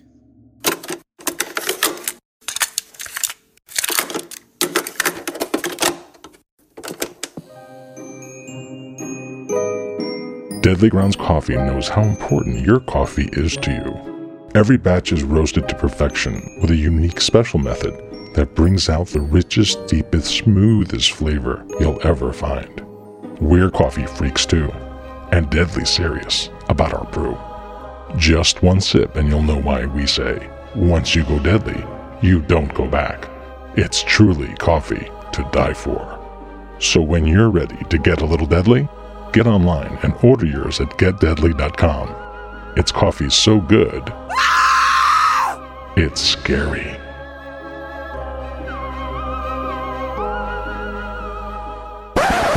In a world where mainstream horror is oversaturated, it's the indie filmmakers that keep the genre going. With honesty and integrity and a lack of care for putting butts in the seats over quality of picture, which makes us more than pleased to have this guest on tonight, Mr. James Lamont of It Came From 508. That's it.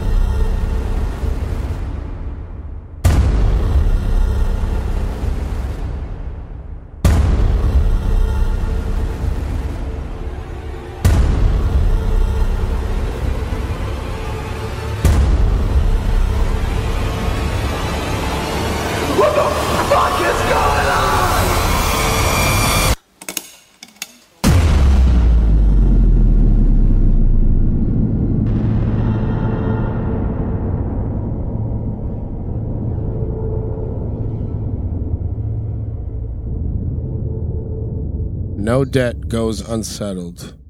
Some things should stay buried. A journey into the minds of madness. This film contains content that some viewers may find shocking. To avoid feeling ill, keep repeating it isn't real. It isn't real. Tonight we are fortunate enough to have Mr. James Lamond with us. James, Hi. thank you for coming on. He's been on all night. Thank- He's been on Thank- all night. Well, we're giving him like the official this is his segment yeah. intro. my segment. The time has come. Produ- Well, thanks for having me. producer, director, writer, All around. all nice guy. around sexy bearded man. Yeah. I do what I can. Rock and roller, too, right? Yeah, used to be in a band. Used to be in a band. Mr. Guilty. Mr. California Raisin? California bent rim on his hat. He does do that. He has kinda the that California front flip. suicidal tendency shit. Uh, well, yeah, because that's Nice. that's what I do. Uh, Ryan, keep talking, Ryan. keep talking, Ryan. Well, we have. Uh, I'm just going on the notes here. We have, and I know that I've watched. We watched them. Yes. Okay. So we've watched your movies that you've Of made course. through And- your Cool. through your production uh, company. and a Awesome. film, and a film that is through the production company made by someone else, Oh, and that is uh, Strawberry Lane. Strawberry Lane. but we uh, we have one last kill, which I believe Yep. is the first one. Yep. Uh, yeah, because uh, you guys, uh, if I'm not mistaken, from I took I lifted a little something from your website. You guys are doing kind of anthology slash trilogy with your work. Yeah. Currently. Uh, yep, that is the that is the end goal. We we've got one more to go, but yeah, the box and one last kill are tied to the same anthology. Okay. Now is this uh uh, and then you're bobbing and weaving different sets of stories, correct? Yes, Okay, yes, Perfect. So you're currently working on your third one. yep. Are you in pre-pro or We are in pre-production. Can't say that officially. Can't say what it's called. Besides, I'll just call it moving day for now. Mhm, moving day? Moving on up. Mister Mister Hush Hush Yeah. Well, about Oh, you everything. gotta be nowadays. Eh? or as I like to refer to him as Mister NDA. Mr. NDA. Do not Be res- careful. Do not resuscitate. That's what I learned about those. So Yeah, shut your mouth, Ryan. uh, I do know that you specifically wanted to focus on uh, The bolts. your new, your newest film, The Box. well, Yeah. uh, let's bu- uh, let's get a little bit of backstory. So you started making movies how long ago? Like how did you how did you uh, come about getting your group together and Tell us about it. kickstarting this shit? this this August um will make six years since we started this whole journey. Um so I I have always had a passion for for doing films and filmmaking in general. And but I never really had the means. I didn't I didn't know where to start to even like reach the the possibility of making a film Yeah. let alone. So I just did a lot of writing. Um, I actually wrote my first uh, stage play when I was eight years old. Oh. Um, Wow. Wow. And that was, I mean, it was like a verbatim rid- rip off of like the Teenage Mutant Ninja Turtles, Yes. Nice. the first Teenage Mutant Ninja Turtles movie. Nice. I'll allow it. Um, but yeah, no, like we brought the whole. I, I mean, it it gave me the the work ethic you need to make an indie film. Like like we built the props, we we did the rehearsals, we I wrote the script, like I directed it. Like it was that it was that foundation, and I didn't really do anything with it again until we started doing this. But I was always writing. Yep. I was always writing. Um, even in the sidelines when I was in bands or whatever, I was always writing scripts. I was always doing short stories. Like I was always developing that that skill set.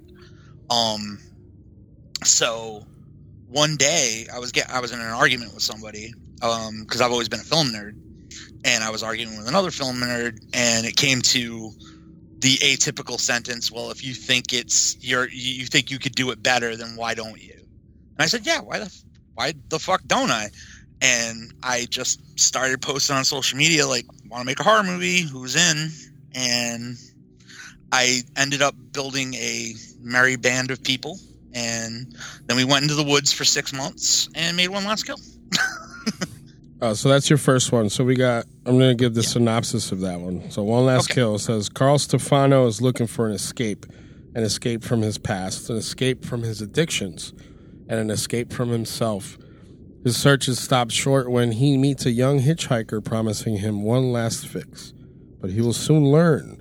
When looking for one last kill, no debt goes unsettled. So that's you said you picked it you got together with your group of friends or these random people from the internet that became friends now Actually, um, it's a big mix of everything these days. But back then, um, I just I was just really blessed um, to have made a lot of connections in the film and and just like haunts and just the horror community in general. Um, being a huge horror fan, I've been you know it.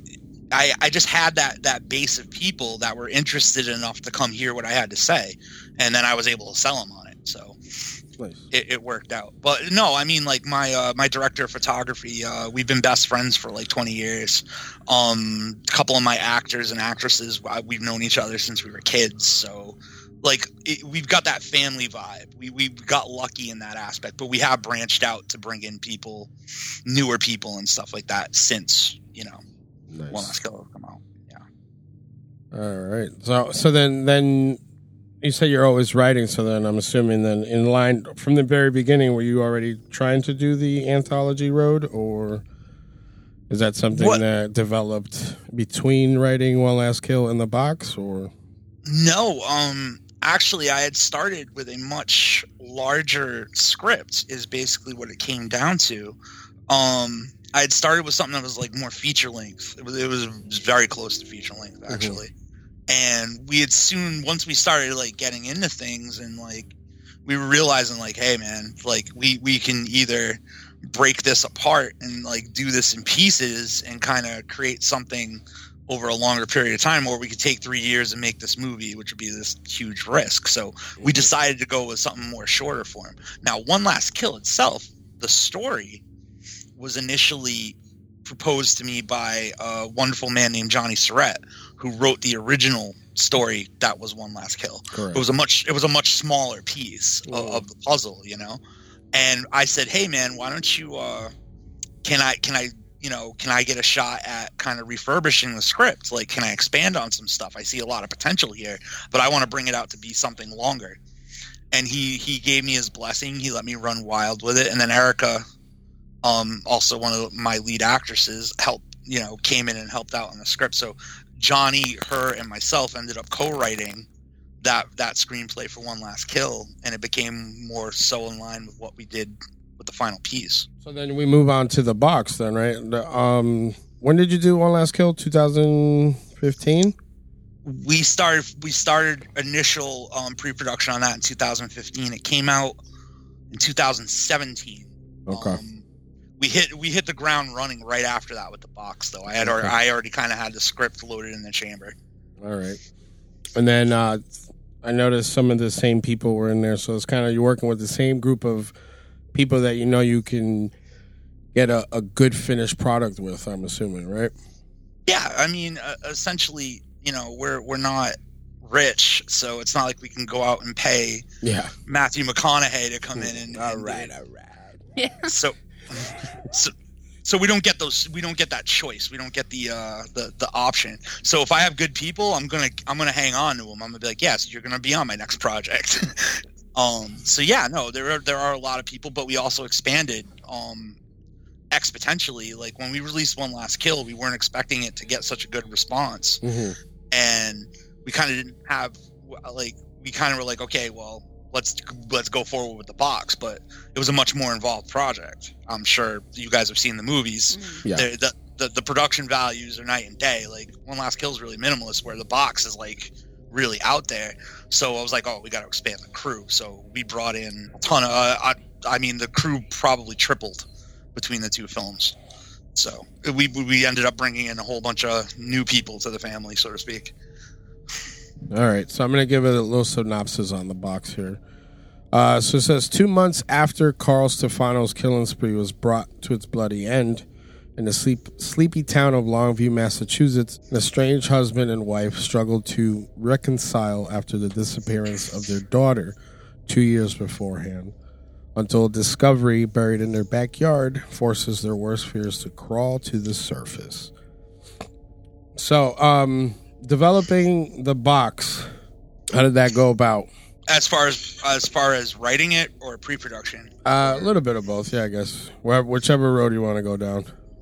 um the, the the script for the box was really inspired by um some events in my own life uh and it was like it w- and about you know processing grief or the lack of processing grief and i was really inspired by that like gray area that everybody seems to sit in for a while after somebody passes away especially something especially something as damaging as uh, losing a child Yeah. um so i really wanted to go with something um more emotionally rich than what we had done with one last kill i feel like one last kill was a really good film but it was also very nihilistic Yeah, it was. it it it, it, it, it, was there was no real like good guy bad guy dynamic in that film at all no. so we, I really wanted to. I was like, once I knew what I was working with as far as Erica, Dan, and I knew I could that we could produce our a really good final product with our acting. I was like, let's let's really dig deep. Let's let's pull like something that's really going to rip people, rip their heart out. Yeah. You know.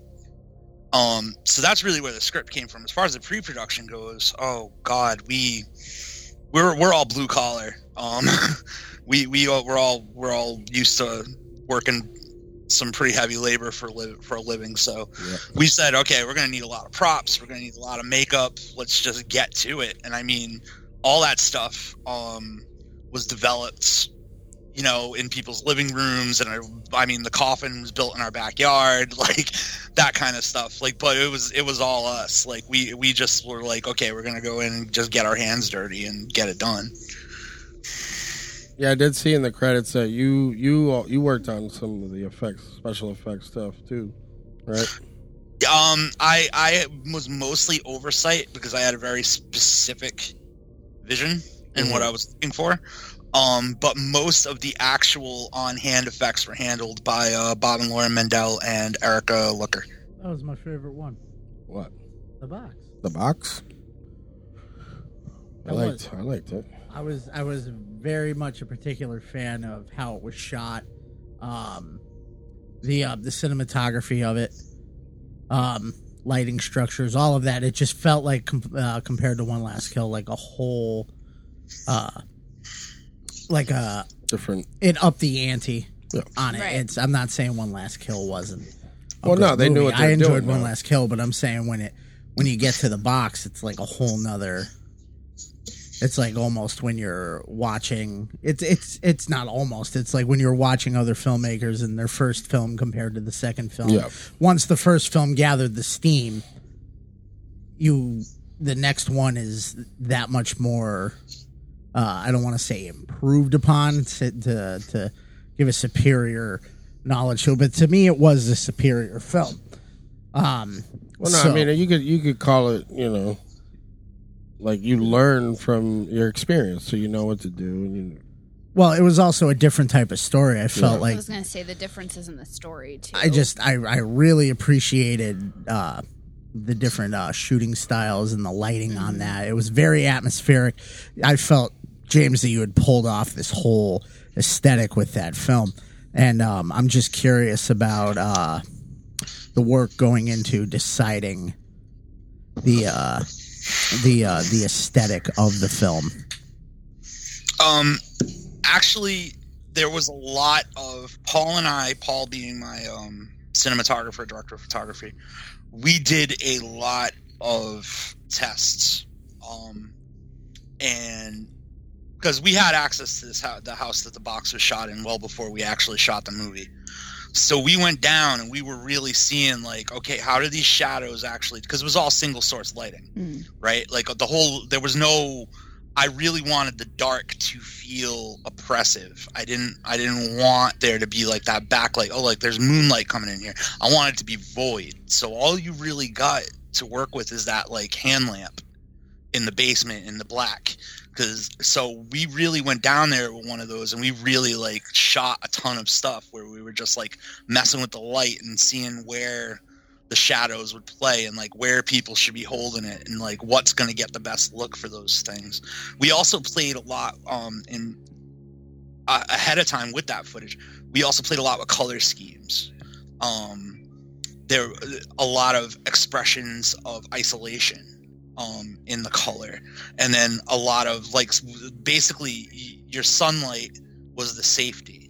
You get the warmth, you get your your ease. And then if you realize um, slowly through the movie that that that warmth goes away, but it's a gradual process. So you get this like anxiousness throughout the whole thing building, where things get more gray and blue, and so Right. there was actually a very deep thought process that went into the progression um, of those elements, and especially in the lighting. yeah, you That was- can. Uh, there's a particular scene that, if I'm not mistaken, where that flip takes takes control, like the color scheme takes control through the rest of the movie. Yes, yes, there is one very. You are absolutely right. There's one scene where you see actually do see the color bleed into each other. It's very subtle and it's not it's not the easiest thing to catch, but you do see it. You're, you're absolutely right. There is a there's a color bleed. You know my you know you know my favorite shot in that whole movie was. What was it? My favorite shot is uh, when Bob Mendel with the hand lamp Yep, that uh, to touch on his the void yep. uh, part is just how he's how all you really get is him in that hand lamp, Yeah. but all around him, and I feel like when you see that whole area with lights on, Mm-hmm. you can it's it's it's a confined space it's a small space like you feel like even with the lights off you should be able to see the walls around them Yeah. but they totally pulled off that like it's it's almost because of Like a like, tunnel. with it's almost like there's he's in the he's in the void like that moment like you knew he was gonna buy it because it seemed like it was almost and i hate to relate it to something that because he poo-poos on everything um almost that uh that uh whatever you call that in that in the insidious films where whatever they The- the- whatever they called it in uh, The that- realm. yeah whatever they fucking called it in that but where it's like all you get with that light Well, yeah, he's source. like descending into. yeah, all you get with that light source death. is that one singular person, and there's just nothing else around him. So, like, you're watching this and you're waiting for it to come from anywhere. Yeah. Like, it can come from anywhere. There's no more sense of him being in this. Fucking anybody could get it. in He's that- out of his safe in that space. hallway. But so, like, I completely appreciated that. I did want to particularly mention the sound on that as well. In that, in the film, in general, in both films, uh, the sound work on that was just the the squishes and the crunches, and when you, um, I mean, you don't show it in the film, but you know his head got fucking split open like a fucking melon. It was just that sound of the hammer coming down. They and show then you, they show a little bit of it. when they don't show that finished product when you get that last smack in the dark Yeah. and you hear his head totally is that what that was that's what that was right jim that was his head opening up Okay, okay. There's a there's a very um John Carp. I, I had seen this in an interview with John Carpenter about the first Halloween movie, and it's a line that I've taken that I've really taken in as part of my overall education as a director. Your It's mantra. n- uh, my mantra as a director. It's not what you see, it's what you don't see. Horror is in the implication, it is not in the delivery. If I had put that on screen, it would not nearly have been as effective, Mm. but you hear it. You know it's happening. It's fading to white. You have this music building, and then you get that last, much louder hit, and you just hear the gook spilling onto the floor and you just your mind runs wild you know it's that magic you find in reading a book you, it, but you're trying to reproduce it on a screen Yeah. so you, you you in that moment even though you're watching it happen you have all of these visions that you're creating in your own head Yeah. and then it fades down to white and you just hear that breathing and uh that whole that whole sequence is like my favorite film it's it's because I, I i mean it seems to be the mo- the thing that affects people the most and i can see why Yeah. but I just it's just like one of those like directorial home runs where you're like you, you, you see it unfold that way and you're like oh yes yes it worked Sometimes less is more. well it's like that Absolutely. it's like that perfect 50-50 to me of where it goes that extra mile of that like where i love like the really really visceral horror where it where it it like i don't want to call it a cutaway because it's not a cutaway it's not a full cutaway but it's like that like how i love french extreme horror where you're watching this person get bludgeoned to death every single hit all the way through to the end and it's so hard to watch but it's you're still watching it but he nailed it with the sound so it gives you that letting your mind run wild with it Exactly. at the same time it's still dipping its toes in that extra mile because it does go all the way to the head coming apart and spilling onto the ground, but it gives you the imagination to it at the same time. And I just really love that that whole sequence right there. thank you thank you I want to touch on Strawberry Lane. Strawberry Lanes. Uh, 'cause All right. we did we did watch that one. What I want to know about that because this was this it's a 508 release, Yeah. but Yes. it's but it wasn't made or written by you. I did I don't even remember seeing your name in the credits. no um i s- just call it silent executive producer So I I would like to know, um, since it is an outside made movie, what made you want to release this under the 508? jeremy has an immensely large set of balls that's that's why i i think that that film while not my film per- obviously it it speaks to what we try to do we try to push a limit we try to we try to do something different maybe maybe we're doing something that's been seen before but we're doing it in a different way that speaks to people i feel like jeremy's work however you feel about it it affects you and i had i just i was like no um i was like that movie it's it speaks to a different crowd than my films do but at the same time i feel like it still has an audience that appreciates it and i i just had to have it at that point. I, I had to, I was like, let me release it, man. Let me let me get it out there for you. All right, so let's give a little synopsis as to what Strawberry Lane is about. So it says here Journey into the pit of darkness and witness the twisted fantasies of two depraved killers. Harry Mayland is a lonely man with a sinister secret. Billy Crawford is a dangerous psychopath with a penchant for blood. What could happen when two depraved madmen fight for the same victims? Journey down Strawberry Lane. Sit back, relax, and prepare to lose your mind. So, yeah, Strawberry Lane. Um, like you said, it's very. It's when I watched it, it's very jarring. Like you said, it's it's not in the same vein of like the work that you do per se, as far as like how they chose to shoot certain things and the sound design and that kind of stuff. Um, but I thought it was. I, I saw what they were doing with it. Uh, my my my thing with the was the, and- and I don't know if you've talked to him about this, but the sound design, it was very off, it was kind of off putting for me, not like in a bad way, but just like in an uncomfortable way, because like from Yeah. scene to scene, like just the, you know, hissing and just like certain things that were, It's by design. yeah, that's I what I, promise. I You. was Yeah, gonna say, that's I'm what I sure it was- figured. I think it was meant to be. Yeah. and I can see why you guys picked it up, put it on the roster. It's a it's a one of a kind experience. Uh, in the beginning, it gave me a little not in the beginning, but when it got going, like in the apartment scene, kind of like a pie type of deal. yeah, yeah. It's, it's Mm. very very in the vein of you know not. I would say you know Lynch Yeah. Mm-hmm. Waters Mhm. like That's I was gonna go the direct. I got a huge Lynch vibe off of the film. It was like the, like Lynch does horror Hmm. is what I kind of got off of that. Just the f- the general the general feel of it. Just Yeah. it very much made me think of that. So uh, you said that's from uh, your buddy there. What's his name? Jeremy Joseph Aruda, very Arruda. very talented cat.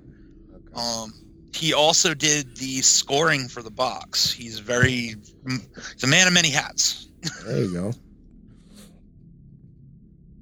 That's cool. Um, so for the next project, are you gonna? Do you have a like a whole new cast or? Um, Um, little from column A, little from column B. Uh, we've been we've I I actually pulled kind of pulled a Mickey um on people, Mhm. and I I had I had we were running auditions all through the fall Yeah. and into um in, in almost into like December, and I I had slipped them a fake script and made them audition for characters. I, I made them audition for characters, and they did.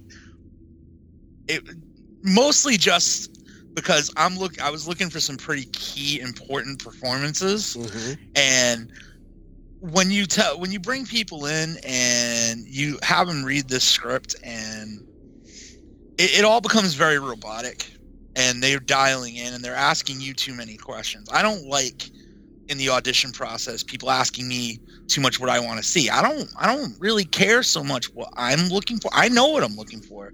I want to see what you do with it. Yeah. And and and you know, so I we we did this fake script and it was it was an elaborate script too. Like it was it was like the ultimate like audition prank, I guess. But I had I had said, "Oh, pick the characters you want to do." Uh, and I was totally freewheeling. I was like, "What characters do you want to read for? Give it a shot. Give it, read for as many as you want, man. It's all good. We're keeping it loose." And I plucked all of these performances, and then just like a couple of weeks ago, I was like, "Yeah, guys, sorry about that, but here's the real script, and here's who I want you to read for now."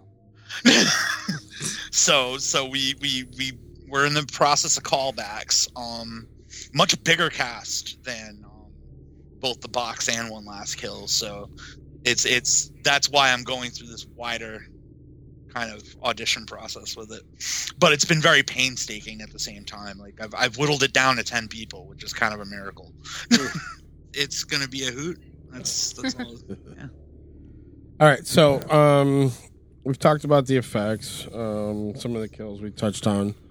Uh, now, to make, you know, projects like the One Last Kill, the box, and um, you know, you obviously have to work with some kind of budget. Um, would you categorize your movies in the micro budget type of deal, or you working with a nice healthy budget? it really depends, right? Like, I don't set myself to a limit of this is how much money we're going to spend on this movie. It's how much money is this movie going to cost and where are we getting it? Yeah. you know? Um, it, it- micro budget, I mean, yes, in comparison to Hollywood, absolutely micro budget. Like, I don't have a million dollars to throw at a movie. um, but I mean, they're healthy enough they're healthy enough. We probably, we probably, I mean, one last kill. No, we didn't spend a lot of money on one last kill. The box was probably ten times the budget Okay. a- as one last kill. You know, um, but yeah, I mean, even even with the box, I would still say it was definitely a micro budget film because you've got you know. Mostly, you got people out here making you know movies for two, three million dollars. I mean, that's like Yeah. your ba- your baseline budget for a film is probably about a million Yeah. and so yeah no we're we're infinitely lower than that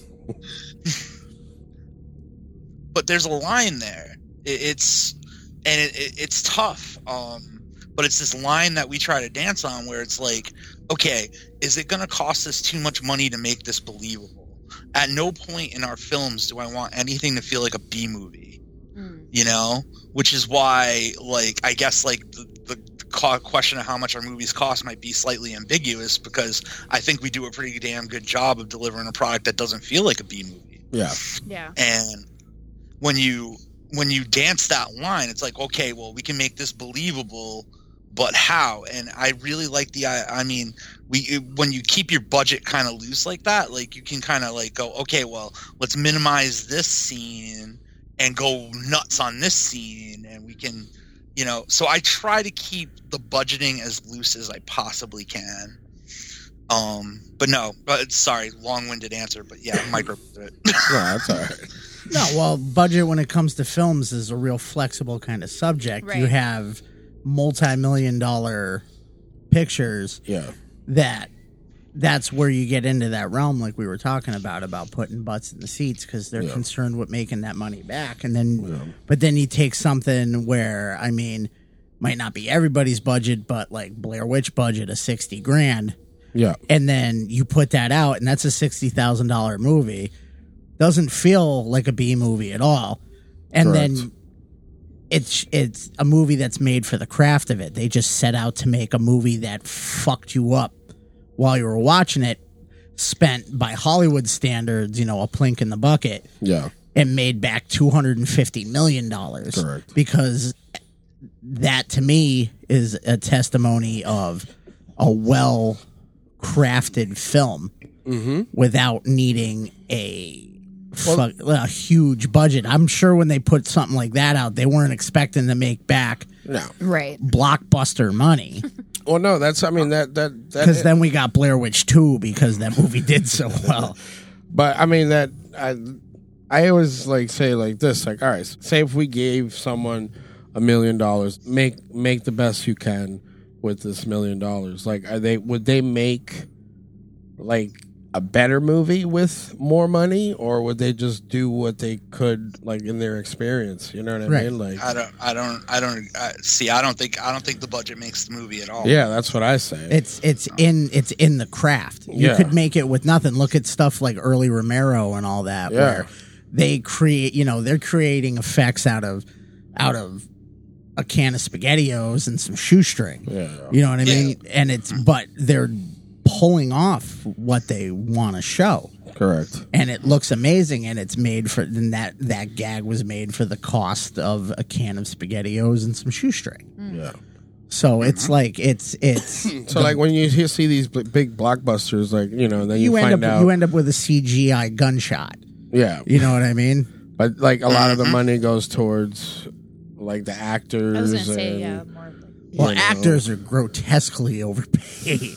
uh, I don't know about grotesquely, but Well, p- a lot of your budgeting too is insurance. yeah, So when you get like those big like stunts and stuff like that, like there's there's an insane amount of money being spent in insurance to make sure you know nobody's liable.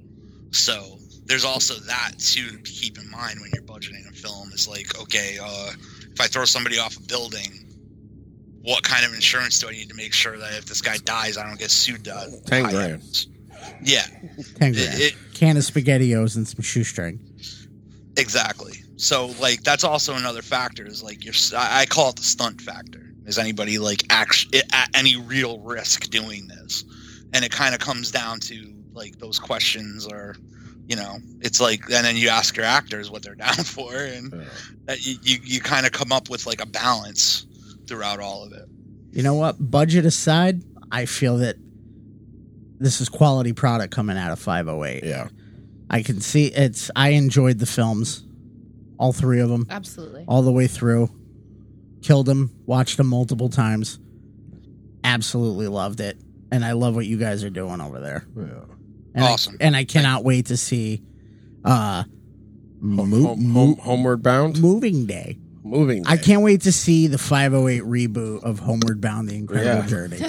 Uh, I got a Well- question. Uh, Uh, yeah, sure. with uh, scouting for like locations, I know you said for the box you had you guys had the house, and then you were able to do, you know, camera tests and all that kind of stuff. But like when you're scouting for locations, like let's say for your new project, so like how do you go about doing that? Like do you have to pull permits type of deal, depending on you know if you we, want? we we try to avoid that as much as pros- possible. We we actually try to shoot on private property with people that are down with us doing it. Okay. That kind you can kind of bypass some of that horse shit. Um, it, it, it, into being out and out illegal. You don't you don't you don't really want to dance with that because cities love their money and Yeah. If you, but so like private property is probably um, the key thing. And, and you know what? Like a lot of people, a lot of people are really stoked to have their stuff in a movie. So Yeah. you'd be you'd be very surprised if you reach out to people and are like, "Hey, uh, if anybody's interested, you know, if you want to let us use your house, it'll be in a movie." And I mean, that's how we got the house for the box. so I mean, it, it, it's it's just a matter to me. It's just a matter of reaching out there seeing who's willing to house you, so to speak, quote unquote, and just trying to work out some kind of amicable deal. Um, and you can bypass some of the bureaucratic horseshit that is involved in filmmaking. What was your worst experience on set so far? My worst experience. Like, it doesn't have to be like with like you know people you're working with or like anything that like didn't like go right or or something that kind of like was like, a did you accidentally hit Bob in the head with a sledgehammer, like something like that? Um, no, that was Erica's worst experience because that shot, he was act. Okay, so the hammer came down. That was like way closer to his face than it looked like it was. oh shit so yeah, that was probably Bob and Erica's worst experience filming a movie so far. They nobody got hurt though. Let's just put that out there. Good. Um, my worst experience. Oh, that uh, one last kill when we were filming the Frog the Murder Boy scene. I couldn't keep a straight face. I had to direct from behind a car 30 feet away, and I couldn't hear what they were saying. I was yelling action and cut, and I wasn't even actually seeing the scenes. I had to go. Paul actually literally had to bring the camera to me, play it back, and watch it because I was like the first like three or four takes. I to- I full disclosure, I totally blew him. It was all my fault because I just could not. I just could not stop laughing. So that was probably my worst experience so far because I was like, oh man, all these people must think I'm a fucking idiot. But but yeah, that was that was probably my worst experience filmmaking so far because it was just too damn. It was it was just that guy's hilarious. Like it, everything, all of that was 100 percent improv. That's there were no awesome. two Wow. takes. There were no two takes that were the same. wow I I gave him a guide, like, okay, this is this is the plot points I need you to touch on. And he just ran with it. And so everything he came out of his mouth, it was it was different every time. that's awesome. Like i- if you get, if you get the Blu-ray of One Last Kill, there's actually a blooper reel just of his lines oh that's cool and on all the random stuff that he was saying, and it was all just freaking nuts. So like yeah, that was my worst experience. I couldn't I couldn't keep it together. At Hey, all. that's not even too bad though. Well, you can't have a No. ya- you can't have a yang, uh, uh, yang without the ying. So what? that's worst experience. I'm saying. So then, Oh. is there any particular moment in any of your films that you were uh, on the opposite end of the spectrum, just particularly uh, psyched about that you got that A shot or great you got that experience. scene done or it pulled off? Is there any particular moment in one of your films where you could just watch it and you're just like, I fucking got it right, like I fucking nailed it. You know what I mean? well, yeah, no, the um the scene well, we already touched I on was the just gonna scene. say he with- just said that. No, Ryan, but were you was that paying overall attention, in ge- Ryan? I meant overall in No. general, not with just one particular film. no, we can I, I'm actually gonna throw another story in there. All right. Um because this one this one's a little uh it's a little more fun. So the hammer scene was good, but in the box, the beer drop. hmm Mm-hmm. I know that doesn't look like it was a whole lot going on there, but that was the most epic moment in that whole shoot. We, I mean, like, we tested and tested and tested empty beer bottles. To get the break. we didn't want to waste beer. And Ah, yeah. we did not want to waste real beer. So we only had the two. Like that was all we were going to use because I mean it's a, it's a cardinal sin. I mean it was Right. it was Guinness it was Guinness too. So it Right. was beer. Um. so we, Paul, like we like the amount of extra work that went into that shot that people probably don't realize. Like we're like okay we're going to do the frame rate at this frame so we can catch it like at here and like we had the blast shield in front of the camera like and it was just like it was like the one scene we had where stunt crew because erica was like on justin's socks and she was about to drop like all this shattered glass at her feet and like we pulled it off and it was just the one take that was like we didn't shoot anything extra for that it was just the one take and it was just like and the minute it happened and it all came together and paul like put his thumbs up like everybody in the room cheered because we spent like Yeah. half because we spent like half a day just to get this beer drop so that was probably like the crowning achievement That's awesome. it was a fun time. It was fun. Don't drop the beer. I mean, I could see dropping some Bud Lights or like Right. Coors. Oh my Some god, Bud, We were dropping Guinness. Like, like can't, you can't mess around. That's top No. shelf. some BLs. that is the most eastern side of Massachusetts thing I've ever heard. What It was fucking Guinness, man. Guinness? Dro- we can't drop stout. Chocolate Goddamn beer. Chocolate beer. You can't drop stuff. You cannot drop stuff. Guinness is not chocolate beer. I don't know how it looks. Dark. Murphy's dark chocolate, bro. No, there's chocolate stouts, but that's not a chocolate. stout. Yeah. I don't drink that stuff anyway. Get the Guinness.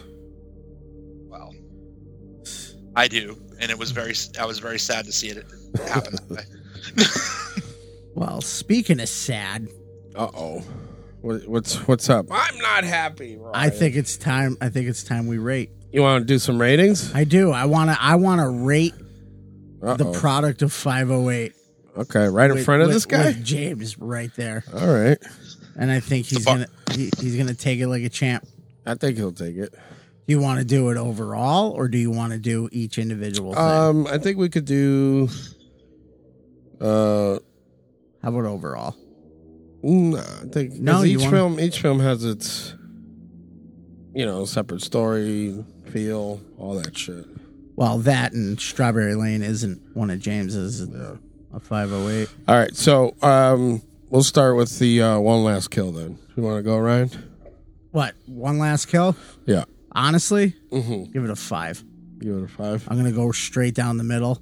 Okay, I enjoyed watching it, okay, but I'm glad that they put the box out after that. yeah, So I'm gonna go. F- I'm gonna go five straight down the middle. okay. Andy, I didn't think we were doing this. Arts. Dun, dun, dun, um, dun. I mean, I think I'll agree with Ryan on that. I'll give it a six though, just because Oh, it was. Ryan. It was no, I actually yeah, that's exactly Fuck why because Ryan. fuck Ryan and you know I want James to like me more, so I'm gonna go with six. I, I don't. I don't think Um, that's a problem. And uh, Angel, Uh, you gonna go seven?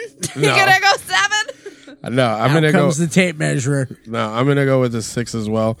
Um, there's a bunch of stuff I liked about uh, One Last Kill. The you know the flip flop back and forth, uh, color schemes. Mm. Um, That's a good point. so uh, uh, the, the the stuff in the woods. You know, I'm, I'm not going to give too much away because I want Right, you guys to go buy this exactly. stuff and support these guys.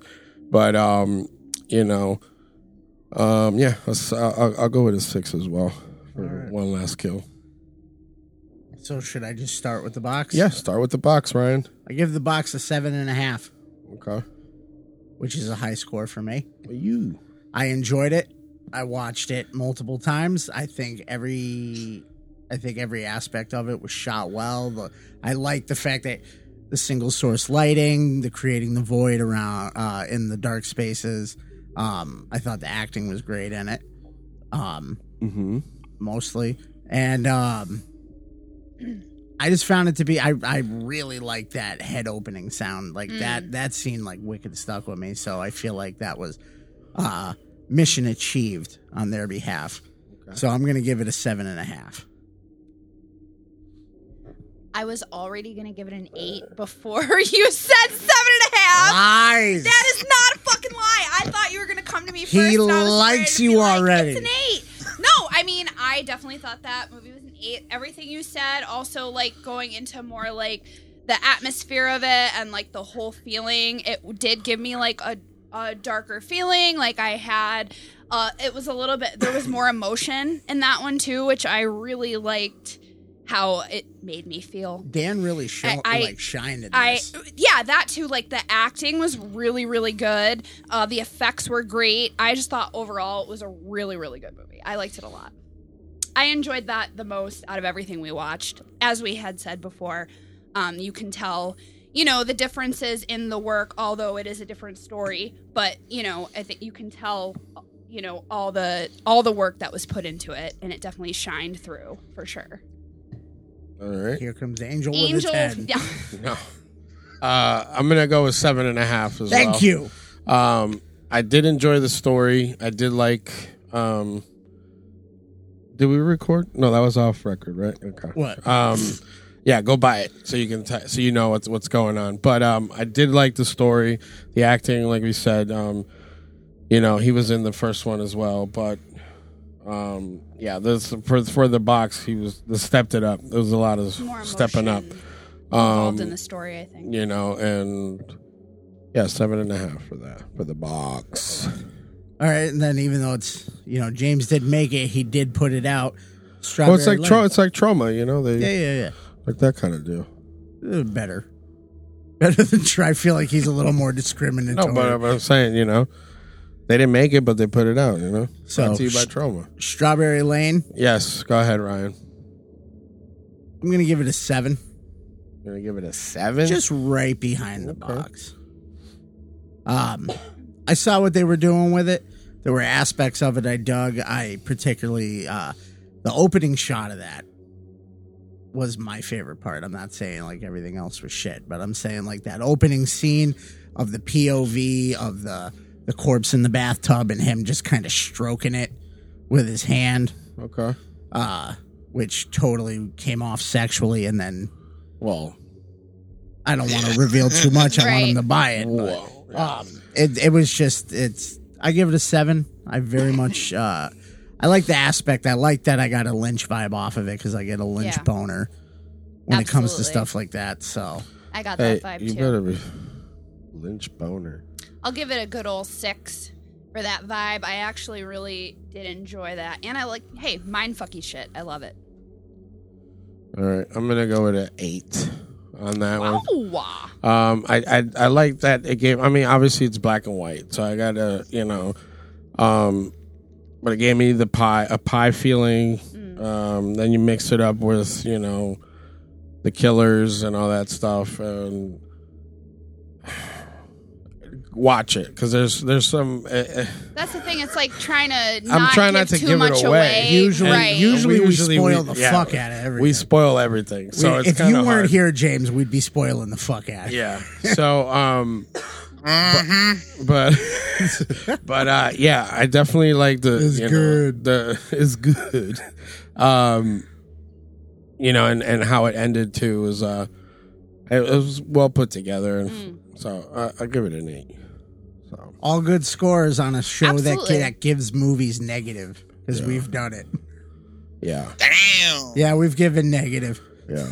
I think I Mandy feel- gave a Oh, Oh, negative. that was me being a Man- bitch. Mandy gave in something a negative too. Negative I remember, two. and I have given zeros. Yeah.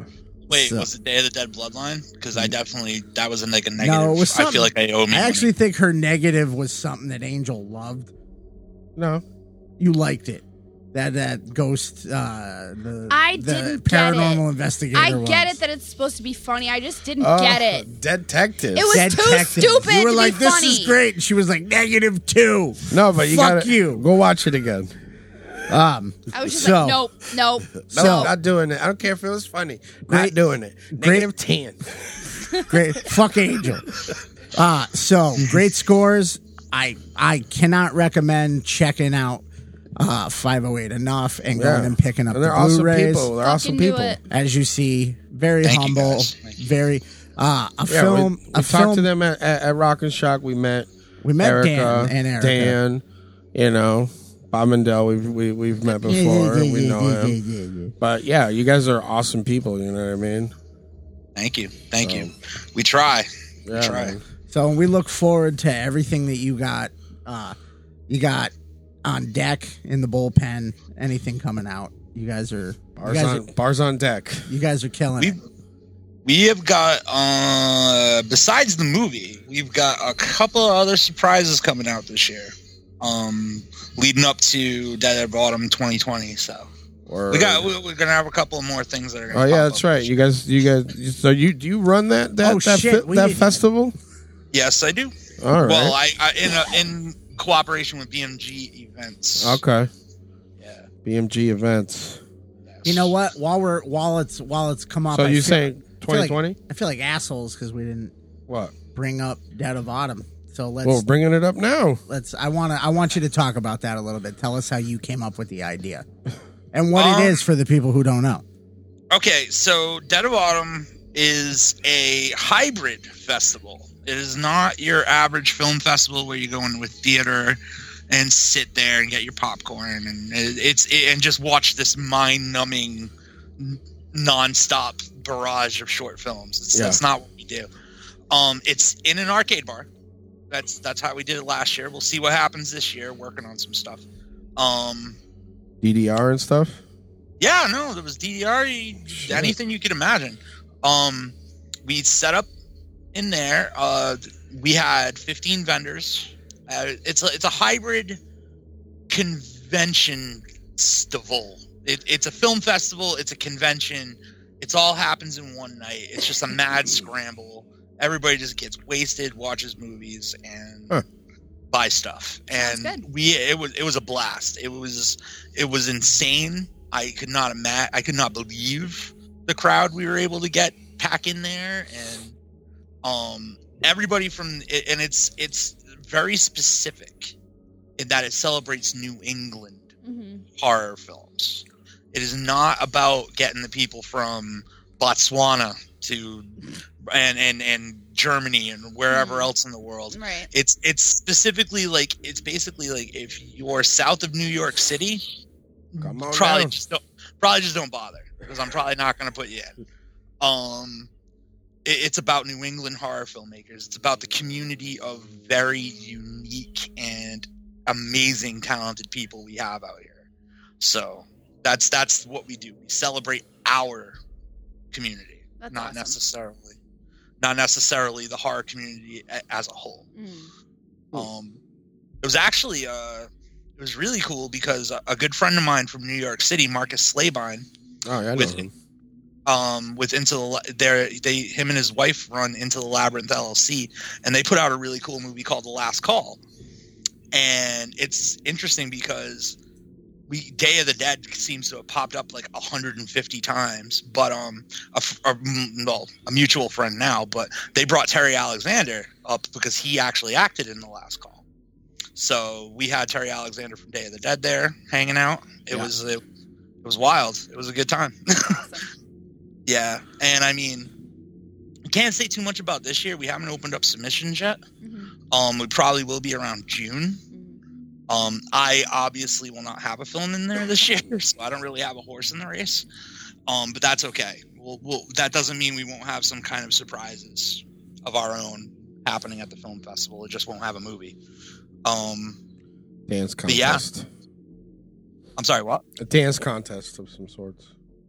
Yeah, no, we're gonna bust out the cardboard, some Run DMC. Oh, it's gonna be, it's gonna, we're making breaking three. Yeah. Be boy. The electric boogaloo will go down. He's gonna pull a Kevin Smith and Jan Silent Bob the reboot and just you're all in a movie now. How come the cameras? There you go. So that's uh tentatively what what time? When? Okay, so as far as that autumn 2020 goes, tentatively, um, it'll be in November.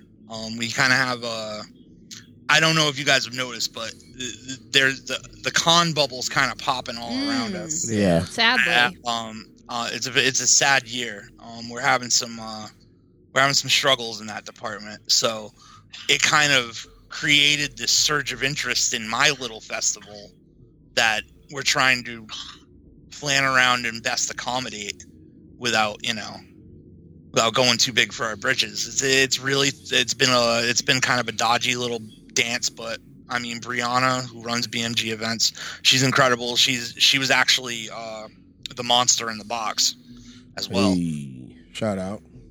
shout out. Um, she's been incredible about feeling out stuff while I'm dealing with, you know, moving and making a new movie and like all this other crazy stuff. So she's kind of been really spearheading what, what planning out at least location wise what we're doing this year. Um, so it tentatively will be in November. Um, I, I reserve the right to change that date depending on some X factors. So TBA, TBD, TBA. Yes, T- TBA, but most likely we will go for the actual right on the nose annual and try to get it first weekend in November like we did last year. There you go. We're going to shoot for that, but it may change. We'll have more to say about that probably around June. Well, I keep would- us in the loop. We'd be glad to report on it and keep everybody in the know. Absolutely. Absolutely. Absolutely. I, I would be more than happy to tell you guys. Maybe we'll even swing up there. We didn't go the first year. No. We have press booths, just saying. Hint, hint, nudge, nudge. Hey, hey. Where can we find you? Okay, find us on Facebook at, at K- uh, facebook.com backslash it came from 508. You can find us on Instagram at instagram.com backslash it came from 508. You can find us at www.itcamefrom508.com. And if you really just want to hear what I spew out of my mouth every day, look me up on Instagram at James Lamont Sucks, all one word. There you go. Perfect. Never, James never, Lamont never, sucks. never a truer Instagram handle. He doesn't seem like he sucks. No, Seems he's a like great guy. I'm glad we met him. Absolutely. nice guy. So Fun times. you can So- fi- so you can find us. This is our part. Shut up. You can find us. Uh, you can find us on the Dorkening Podcast Network as well as Spotify, iTunes, Google Play, and Stitcher. Yes, follow, subscribe, uh, leave a five star rating or review. Come on. Other than that, fuck off. Yeah. What should we cover next? What's giving you the old in out ultra violent jerk before work? Let us know. Yep. Keep up to date by following us on Facebook, Instagram, and Twitter. Hit up thatstrangeshow.com for links to past episodes and Rambone updates. Fuck you. And remember, strange is better.